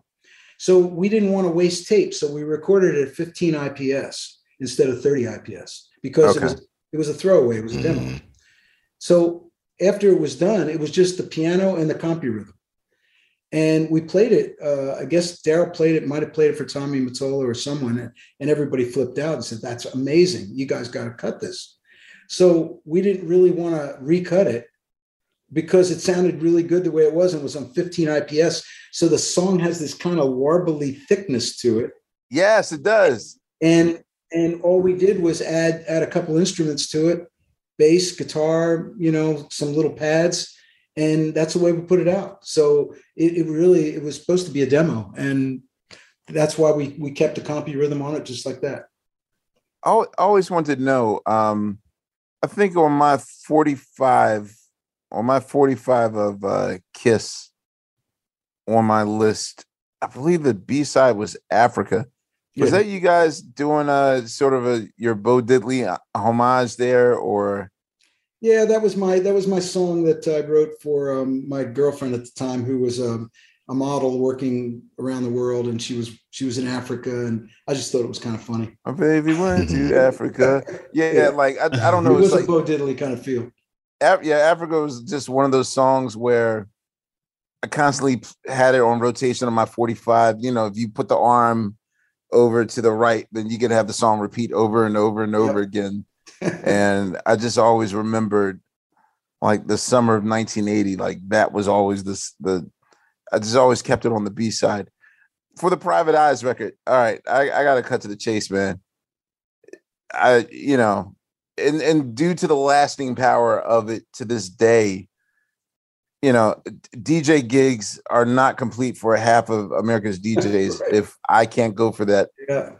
Is not played could you please uh, give us the story of how that song came to be? Because it's such it's such a rev- the way that it's just stripped down and sounds sounds so revolutionary that the session was over. Everyone had gone. Uh, me daryl and the engineer were in the studio and we were at electric lady. And um, Daryl walked out into the studio with the electric piano and here again the rolling Roland CompuRhythm, which always mm-hmm. sat on his piano so we could basically work through tracks. And he had an idea, I guess he had that idea in his head, but he never said anything to me or anybody. It was just maybe it was something that was just going around in his head.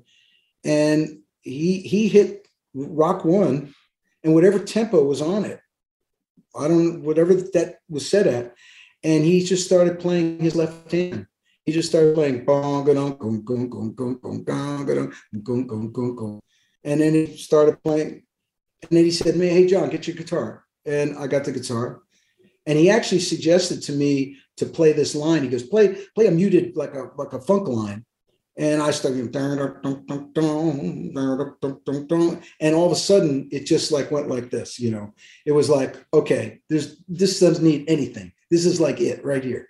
It's the Mhm. left hand of the keyboard, the guitar thing, and that was it. Now on that song, the only thing that's on that song is is the keyboard, the guitar, sax solo, and one synthesizer thing. Right. And, and, and then background vocals. That's the whole song. Was whose idea was it to make it sound as stripped down? Because it- to me, that drum machine is such a radical sound to it. I mean, there's two versions of it. The the the 12 inch has a more brighter drum mix to it, but the the album cut version, I, I can't describe. To me, it was almost like an improved version of the the drums that Sly was trying Very to achieve so. Yeah. on. uh-huh. There's a The riot. rhythm ace. There's a riot yeah, the rhythm ace yeah. joint. Yeah. That, that that album, you know, there's riot going on. That had that same quality to it. That you said it was stripped down and raw, and it was dry. There was this just this thing. I mean, sometimes when when you know you don't have to have a lot if it's the right combination of you know of tonalities. It, when you get the right tonalities and they're not fighting each other, they all have their place. You know, they got they're all in the right place sonically. That's all you need. You don't need anything else. And I think we were we were smart enough to realize that it was the groove was was was major, and it was just that was it. That's all you needed. no one told you guys like, uh, this group might be undercooked a little bit. Like it needs something else, or Nobody nobody told us anything because we never let anyone in the studio. I Uh, love it. just the engineer, engineer in the band. Yep. No no no record company people. It's the great engineers from Electric Lady. I don't know what's what's going on. Must be something in the water over there. I have a question um, for you, John. um, was Private Eyes the first album that you did go to Electric Lady for? Because I know you went there for a few. Yeah, I think we did voices at the Hit Factory. Um, I'm Ah, pretty sure voices was done at the Hit Factory, uh, and then we started Private Eyes at the Hit Factory. And Daryl and I both lived in the village. We both lived very, very close to Eighth Street, and um, we just wanted to walk to studio. That's that's why we picked Electric Radio. We wanted to be able to walk. I wanted to be able to walk to the studio and walk to Balducci's, and that was that was the, that was the criteria for. What else do you Electric Radio. need? for for me at least, my era of Electric Lady, there's this you know revered thing for for Hendrix. Like, wow, it's the House of Hendrix. But back then, was it like that, or was it just like, hey, there's a studio on Eighth Street, let's just go there and make a record? Yeah, I, yeah. I mean, sure. Or was did it have a vibe to it? It was yeah, it had a vibe. There was no doubt. It was had a vibe, and Eddie Kramer used to used to pop in and out. Um, wow. You know, and and you know, you walk in there, and there was that big mural that went down the hallway, it was a Mhm. psychedelic mural. But but the reality was, it was on Eighth Street, and we could walk to it. So Okay. it, it almost took 10 years for you to reach the promise of what you were i guess initially planning on doing back in the the early atlantic days but as a duo like how are you two getting along with this newfound success we've always gotten along really well. We um we we really leave each other alone. Um, you know, back in the early days, you know, we were together constantly and traveling constantly, always, you know, everything was shared. But as we got older and as we got more successful, you know, we lived separate lives with separate families, you know, and um, but but we, you know, we met as teenagers. So it's almost like a brotherhood, you know, it's almost it's like a it's a family thing, you know. We don't Yeah. have to even talk. Uh, we can be apart for long periods of time, and we get together, and it's like time stops. It's it's a very unusual thing, um, and I, I'm it's amazing to be honest with you that we we're still able to work together. You know, we we do our own thing. We we do separate projects. Uh, you know, I'm gonna I'm doing a tour uh, next week actually, an acoustic tour with a, a, a guitar player friend of mine here in Nashville. Um, and Daryl's going to do a tour. He's doing uh, some a new solo album tour, Mhm. uh, and then we'll come back and play together. You know, probably over the summer. So you know, I I know that I, for one, am very tired of anytime someone sees me alone in public. Nine times out of ten, they're going to ask me, "Where's the rest of the guys at? Or where's the band at?" yeah, well, I'm almost certain you get asked more Oh, yeah. every day. yeah. Where's how? You know, They they yeah, they think that they think that we just yeah we're just well you know our company's called Two Headed Monster, so that gives you an idea what you know what what, what it's all about. I, me- I remember one time I was sitting in a dressing room, and it wasn't long ago. Sitting in a dressing room, and I was by myself in the dressing room, and one of these security guys at the venue stuck his head in the dressing room, and goes, he and he looked at me, there, and there was nobody else in the room. And he said, "Which one of you guys is hauling oats? Oates?" And I said, I said, I guess, I guess that's me. I don't know. All right. So for H2O, first of all, while on the streak, what is the what is the pressure like for you? Like co- going into private, it's like, damn, we got a top, you know, voices. And with H2O, it's like, oh man, we had like four top 10 singles with the Private Eyes record. Like, are you feeling the pressure at the time or is it still like we still have to prove ourselves or do you now feel like by this point at least like you've arrived I think well, we definitely felt like we arrived. We felt like we were we were doing the right thing. You know, we, we had achieved what we wanted to achieve. We we we were producing ourselves. We had the band that we wanted that we could take live and be in the studio. And we thought that that's we were there. We and things were rolling. You know, the the band was amazing. Uh, the vibe was amazing. Mm-hmm. We were writing really great songs, and I don't think that there was no exterior pressure. We didn't have pressure from the record company. I mean, it might have been there, but we never let that let it get to us. We just just wanted to make a great record, and we just went in there and did it. i've heard rumors of it but can you tell me whether or not i don't know if it happened at the we are the world sessions or whatever was it truth to the rumor that michael jackson actually told you guys that billie jean was inspired by the dna of i can't go for that Go for that. He he didn't say that to me. He may have said that to Daryl. Um, he did say he came backstage with his brothers uh, when we were playing in California and L.A. And he said he said I can't go for that. It's my favorite song to dance to. He goes I dance. He goes I work out all my dance routines to that groove. So Wow. just that and that alone kind of tells you that if he liked it that much, he must have said to himself, "Man, I'm going to write something that sounds like that." Yeah. What about so with that uh, with that said, man eater and part time lover. Ooh. What are your thoughts on Ooh. on that? You know, Man Eater. I wrote the chorus of Man Eater as a reggae song because I had come back from Jamaica, and Oh wow. I hear that. Hear it. Now that you say it, Yeah, now I hear Yeah. that. Man, Wow. eat That them. makes sense. Yeah. oh, I here's wrote, it, I, yeah. wrote, I wrote it as a I wrote it as a reggae song. It was like it was like it was like um, you know, here she come. Watch out, boys, he gonna chew you up. Oh, here she come. Oh, That's funky, John. And so I wrote it It's like a that. like a lover's rock kind of thing. I like and, that. Yeah, and and I and I and I played it for Daryl, and he was like, "Man," he goes, "I love this." He goes, "He goes, I don't know, man." He goes, "I don't know if a reggae groove is right for Hall and Oates." And I said, "Well, what do you got?" And he he went, "Gong, gong, gong, gong, gong, gong." I said, "Okay." And I mean, at least I was smart enough to listen to him. All right, y'all. You know what season it is. Tis the season for spring breaking and planning our summer travel. And if you're like me, you're already in your Airbnb app trying to find which spot is right for you. Now, listen, while I'm looking to spend all this money, what I'm not doing is thinking about making money with Airbnb. See, you got to change your mind state. Make the money while you're spending the money. How you say, Laiya, do I make the money? Well, you host at your house. And I know what you're thinking. I mean, my whole house? Uh, well, no, you don't have to do your whole house. I mean, you could do a room or, you know, do the whole house. So make some money while you're spending some money this summer. I'm trying to tell you, your home might be worth more than you think. Find out how much at airbnb.com slash host. Tired of not being able to get a hold of anyone when you have questions about your credit card? With 24 7 US based live customer service from Discover, everyone has the option to talk to a real person anytime, day or night. Yes, you heard that right.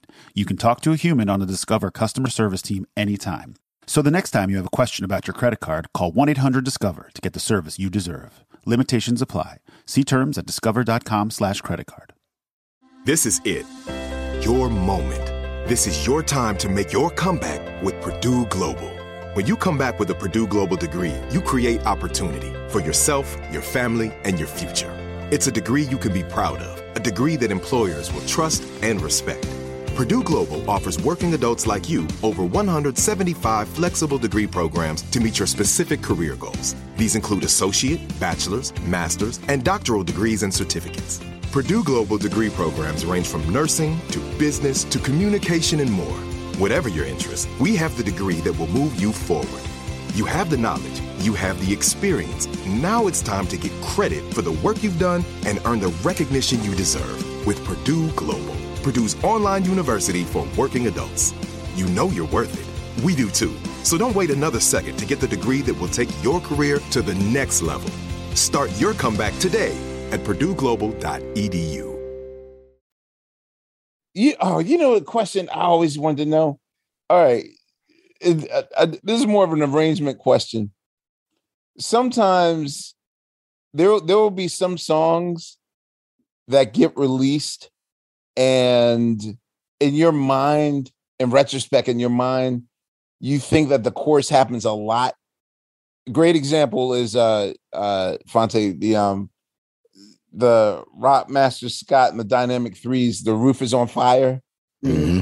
Like, of course, that powerful, but it only gets said once in the song, and that's like That's four all or that needs to be five said. minutes. Right. Yeah, you gotta, you Right. gotta, you gotta wait five minutes before he even gets to that part. And for me, a song like One on One.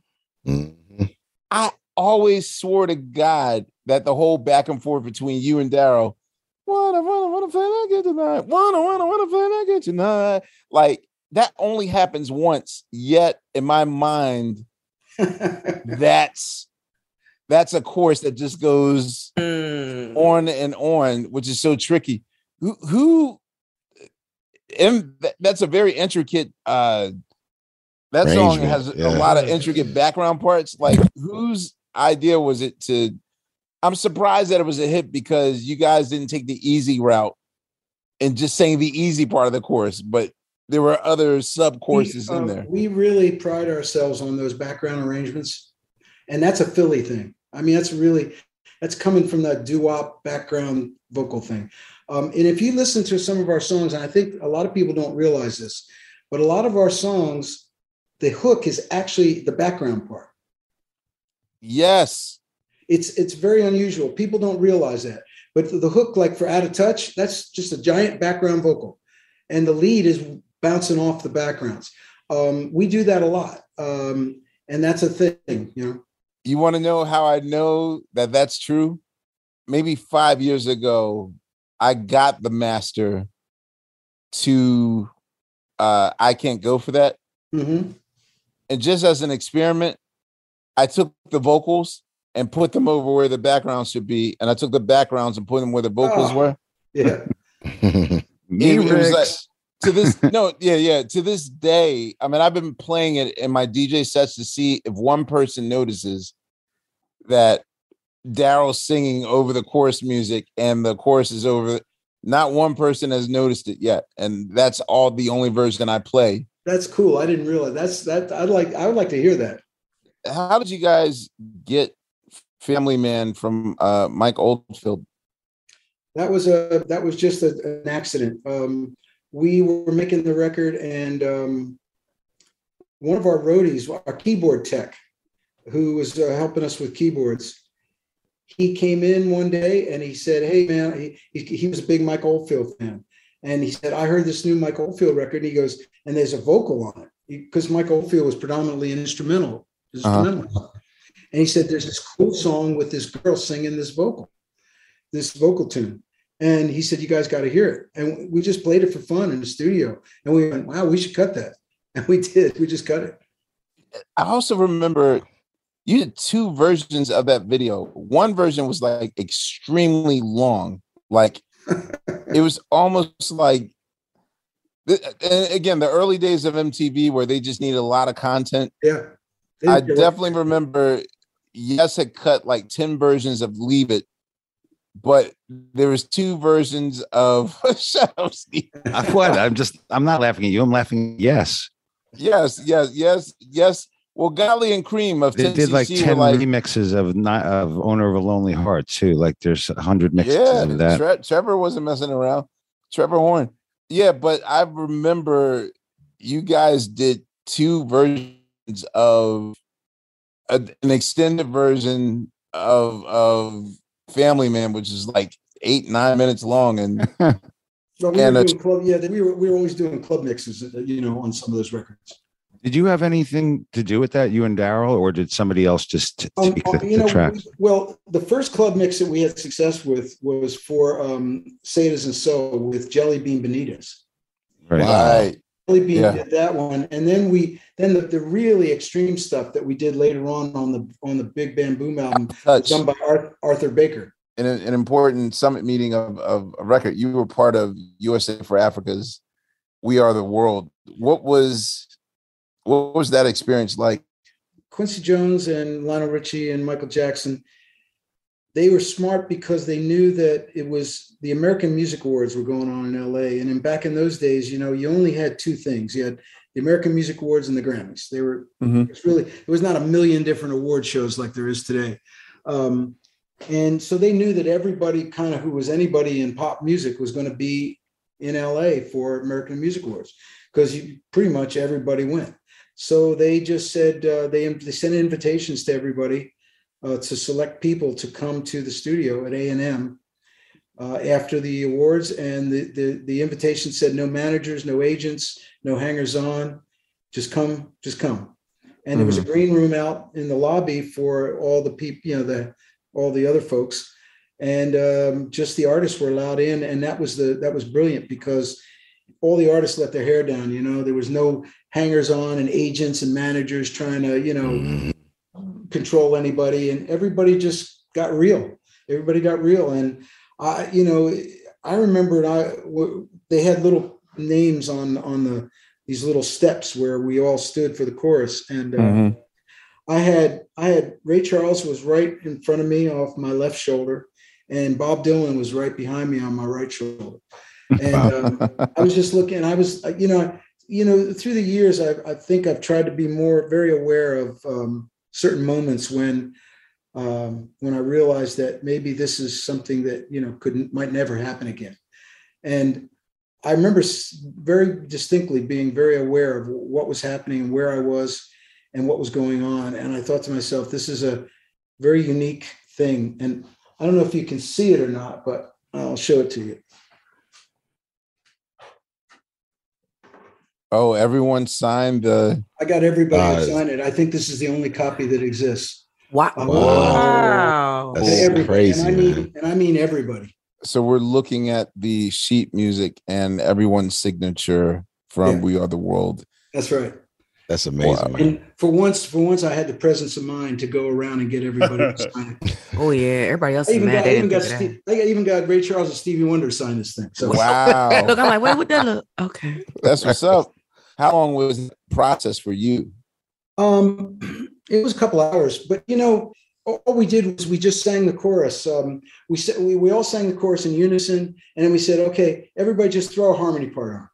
And you know, of course, you had a room full of great singers, so everybody just picked a part, sang a third, third, of you know, octaves, whatever it was, and uh, and then everybody broke down. And then they did all the uh, the uh, soloist solo stuff. Um, So, so the backgrounds were done first, and then we did everyone the went home. first, and, yeah.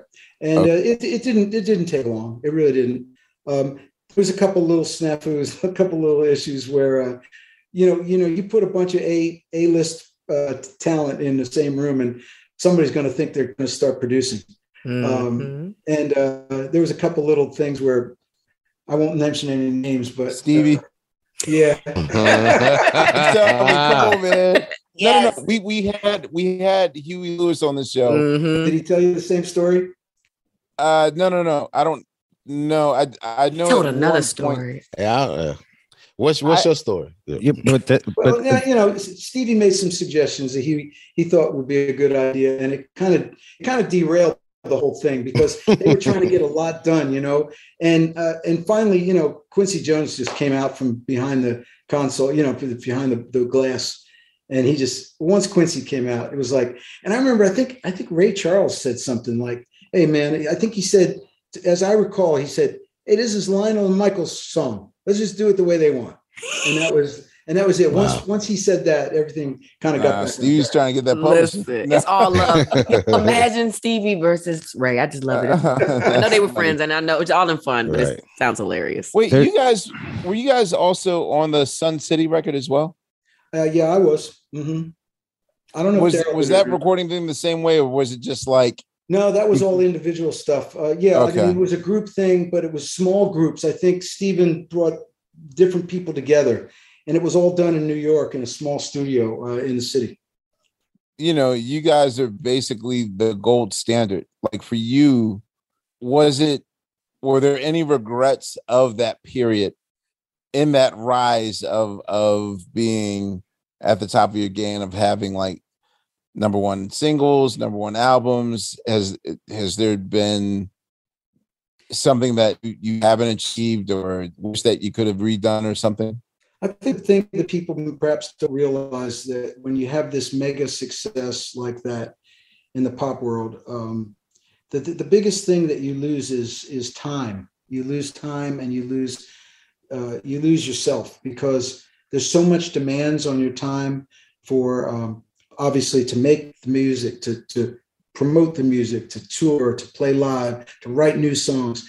It just never seemed to end really. Um, and I think when we got eh, right after, you know, we did we did three things that were really big. We did "We Are the World," we did li- live time uh, Live Aid in Philadelphia at Veterans Stadium, Mhm. and we headlined that with you know with Jagger and Tina Turner and uh, and uh, Eddie Kendrick and David Ruffin, and then we did we and we had done the Apollo Theater show, Right. uh, and we also had Eddie Kendrick and David Ruffin. Once we had done those three things, I think Daryl and I actually looked at each other and said, "What what more could we possibly?" What possibly?" else? Right. We had eh, we've, we've had more success than we could have ever dreamed of. We had, as you said, number one records, toured the world, you know, on the top of the pop charts. And I think we, I think we were smart. I think we realized that there was only one way to go from there, and that was down. Um, Mhm. because I don't think you can sustain that sort of success. I think it's very difficult. Very few people can sustain that sort of success for a, a lengthy period of time. And I think what we did was we stepped away. And maybe it wasn't the smartest thing to do from a business point of view, or commercially. Of course, it wasn't. Uh, but it was a smart thing to do from for psychic, Life. you know, for life, for Yeah, heart, man. How- soul, you know. How um difficult or challenging was it to pull off the Kendrick and Ruffin uh project because you know I I've read a lot of autobiographies of various Temptation members and you know they don't look too fondly of that uh that reunion album that came out in 1981 so I don't know. I I would assume that you know when they're doing this album with you in 1984 85 um that the sort of temptations proposed seven member reunion thing went a bust and they both went their separate ways to do their separate projects but for you what was it like you know i know that you two were big temptations fans but at, at the time you know was it uh, rose colored glasses like this is exciting or Yeah. Maybe uh, i don't Well, know We, we um we were asked to open reopen the Apollo after the Apollo had been closed for a bit for to, to be uh, renovated. Renovated. And it was a big, you know, we Daryl and I felt like it was a big honor. It was a, you know, it was a charity event. It was in New York City, obviously, and uh, it was a big honor to be asked, you know, to to open, reopen the Apollo. And we wanted to do something special. And so what we wanted to do was we wanted to go back to the to some of the music that kind of brought me and Daryl together back in the 60s. And that was our mutual love for the Temptations. And Eddie, you know, Eddie was Eddie's was a sweetheart. Eddie um, was playing in Holiday Inns in Alabama. Mhm. Uh, David, David was David was a David was David. We know. he was a very challenging, challenging individual. we Um, know. and but we managed to corral them together, and we told them flat out. We said, "Look, here's what we want to do. We want to try to replicate the thing that we remember as teenagers when you guys were at your peak. We want to wear the suits. We want to do the steps. We want to do the whole thing.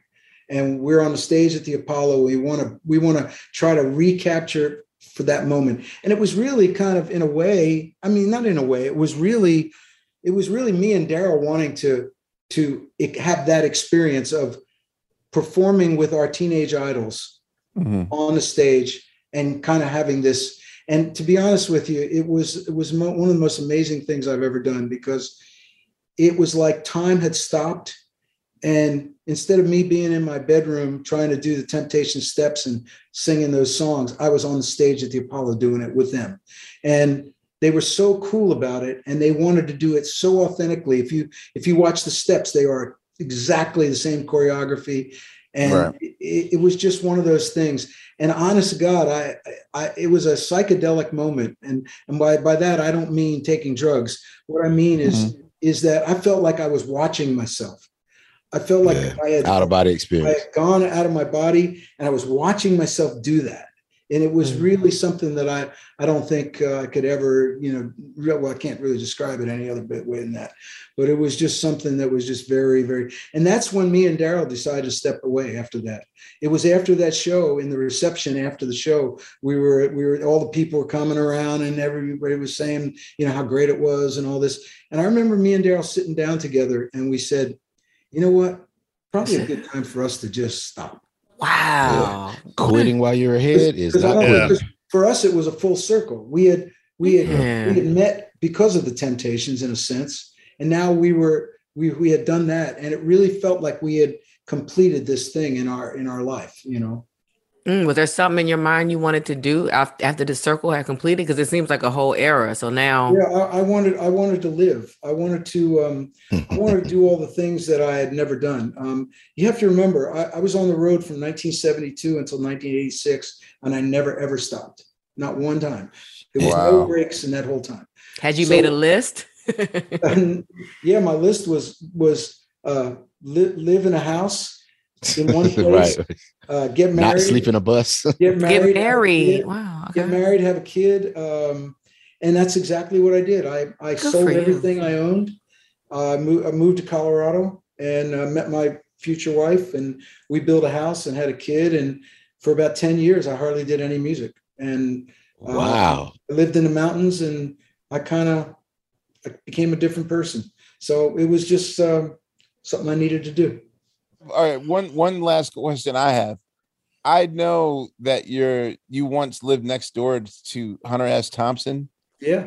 Oh God. What was Oh. that shit like? Psychedelics. Well, that's that's what happened when I when when I when I left New York City and I kind of started my life over again. Moved to Colorado. Um, I was with my my girlfriend, who later became my wife, and uh, we uh, we found a little piece of property. She actually found it in Woody Creek, Colorado, which is um, and we uh, we it was it was just a piece of land with a little cabin, and uh, we were going to build a house. And so we, I remember one day we went out there to look at it, and we were standing uh, with a real estate agent, and on the property, and we heard a shotgun blast. Mm. And then on the on the roof of the cabin, this metal roof, we heard all the shotgun pellets, you know, like that. And we're like, what the hell is that? And the real estate agent, oh, that's your neighbor, Hunter Thompson. He said, don't worry, he's fine. You you'll you'll get to meet him later. I was like, I said, is this going to be a problem? And he said, he said, no, no, no, it's going to be all right. And so we we ignored that. And um, his uh, if you if you know anything about Hunter, you know he had Mhm. that red car Landmark that he drove Yes. in, the, in the Fear and Loathing. Well, Mhm. that was parked. That was parked in our cabin. He didn't own the property, but it, the, the property had been abandoned for years. So he just stuck his car in the little cabin. So we were going to take that cabin and convert it into an apartment where we could live while we built our house. Mhm. So I kept going up and knocking on his door because he literally was right across the road. I would knock on his door, hopefully, you know, to introduce myself and say, "Hey, man, we got to get your car out of the cabin." And he never answered the door ever, because he would sleep all day and stay up all night, and I would always go during the day. So, Right. didn't realize so finally, I just the keys were in the car. I put a jumper cables on it. I Oh, jumped it. I started it. I drove it up onto his lawn. I oh. parked it directly in front of his kitchen door and I left it there. And I knew him for 25 years. He never said a word to me about it. He probably thought he did it. He, he probably Uh, uh, right. did it in the middle of He the was- night. Yes. Or, or it just appeared there some, for some reason. Wow, But, man. Know, we, we used to go up to his house and uh, we used to watch Monday Night Football with him and the sheriff. And uh, He was, did something normal, like watch football. Oh, that he was a major sports junkie. He was a huge sports fan. Um, Wow. That's all his whole thing. And then uh, then we went to the funeral too with Johnny Depp did, you know, where where they Mm. shot his ashes out of the cannon and all that. We were there for that. It was. Wow. I didn't know they did that at the funeral. That is crazy. wow. Wow. Just who you want uh, for a neighbor when you're trying to get away from it all. Right. For real. He was actually, you know what though, he he was actually a really good uh, a good guy. He he liked being Hunter Thompson. You know, he liked Hmm. he liked the image. You know, he liked the hat and the cigarette holder and the Mhm. motorcycle with the glass of bur you know, gin. But down, you know, he was a Southern gentleman. He was from Kentucky, and if he liked you, yeah, and it broke all that down, he was he was really cool and he was really bet. smart. And bet. um, no, it was a real experience to have him as a neighbor for over twenty years. Well, we thank you for coming on the show on behalf of Team Supreme, Fontigolo, Boss Bill, Sugar Steve, Laiya. I'm Questlove. This is the great John Oates. Thank you very much.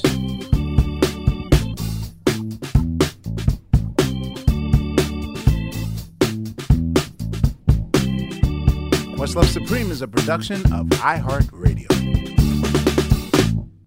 For more podcasts from iHeartRadio, visit the iHeartRadio app, Apple Podcasts, or wherever you listen to your favorite shows. Whether you're a savvy spender maximizing your savings with cashback rewards, a thrifty rate watcher seeking the lowest interest, or a travel enthusiast looking for extraordinary perks, Kemba Financial Credit Union has a visa to complement your lifestyle and unique needs. Apply today at Kemba.org to unlock a limited time 2% cash back on purchases and pay 0% interest on balance transfers for an entire year with a new visa from Kemba. You deserve a card that works for you. Restrictions apply. Offer ends June 30th, 2024. With Lucky Land slots, you can get lucky just about anywhere. Dearly beloved, we are gathered here today to. Has anyone seen the bride and groom? Sorry, sorry, we're here. We were getting lucky in the limo and we lost track of time. No, Lucky Land Casino, with cash prizes that add up quicker than a guest registry. In that case, I pronounce you lucky. Play for free at LuckyLandSlots.com. Daily bonuses are waiting. No purchase necessary. Void where prohibited by law. 18 plus. Terms and conditions apply. See website for details. The Black Effect presents Family Therapy, and I'm your host, Elliott Connie. Jay is the woman in this dynamic who is currently co parenting two young boys with her former partner, David. David, he is a leader. He just don't want to leave me. But how do you lead a woman? How do you lead in a relationship? Like, what's the blueprint? David, you just asked the most important question. Listen to Family Therapy on the Black Effect Podcast Network, iHeartRadio app, Apple Podcasts, or wherever you get your podcasts.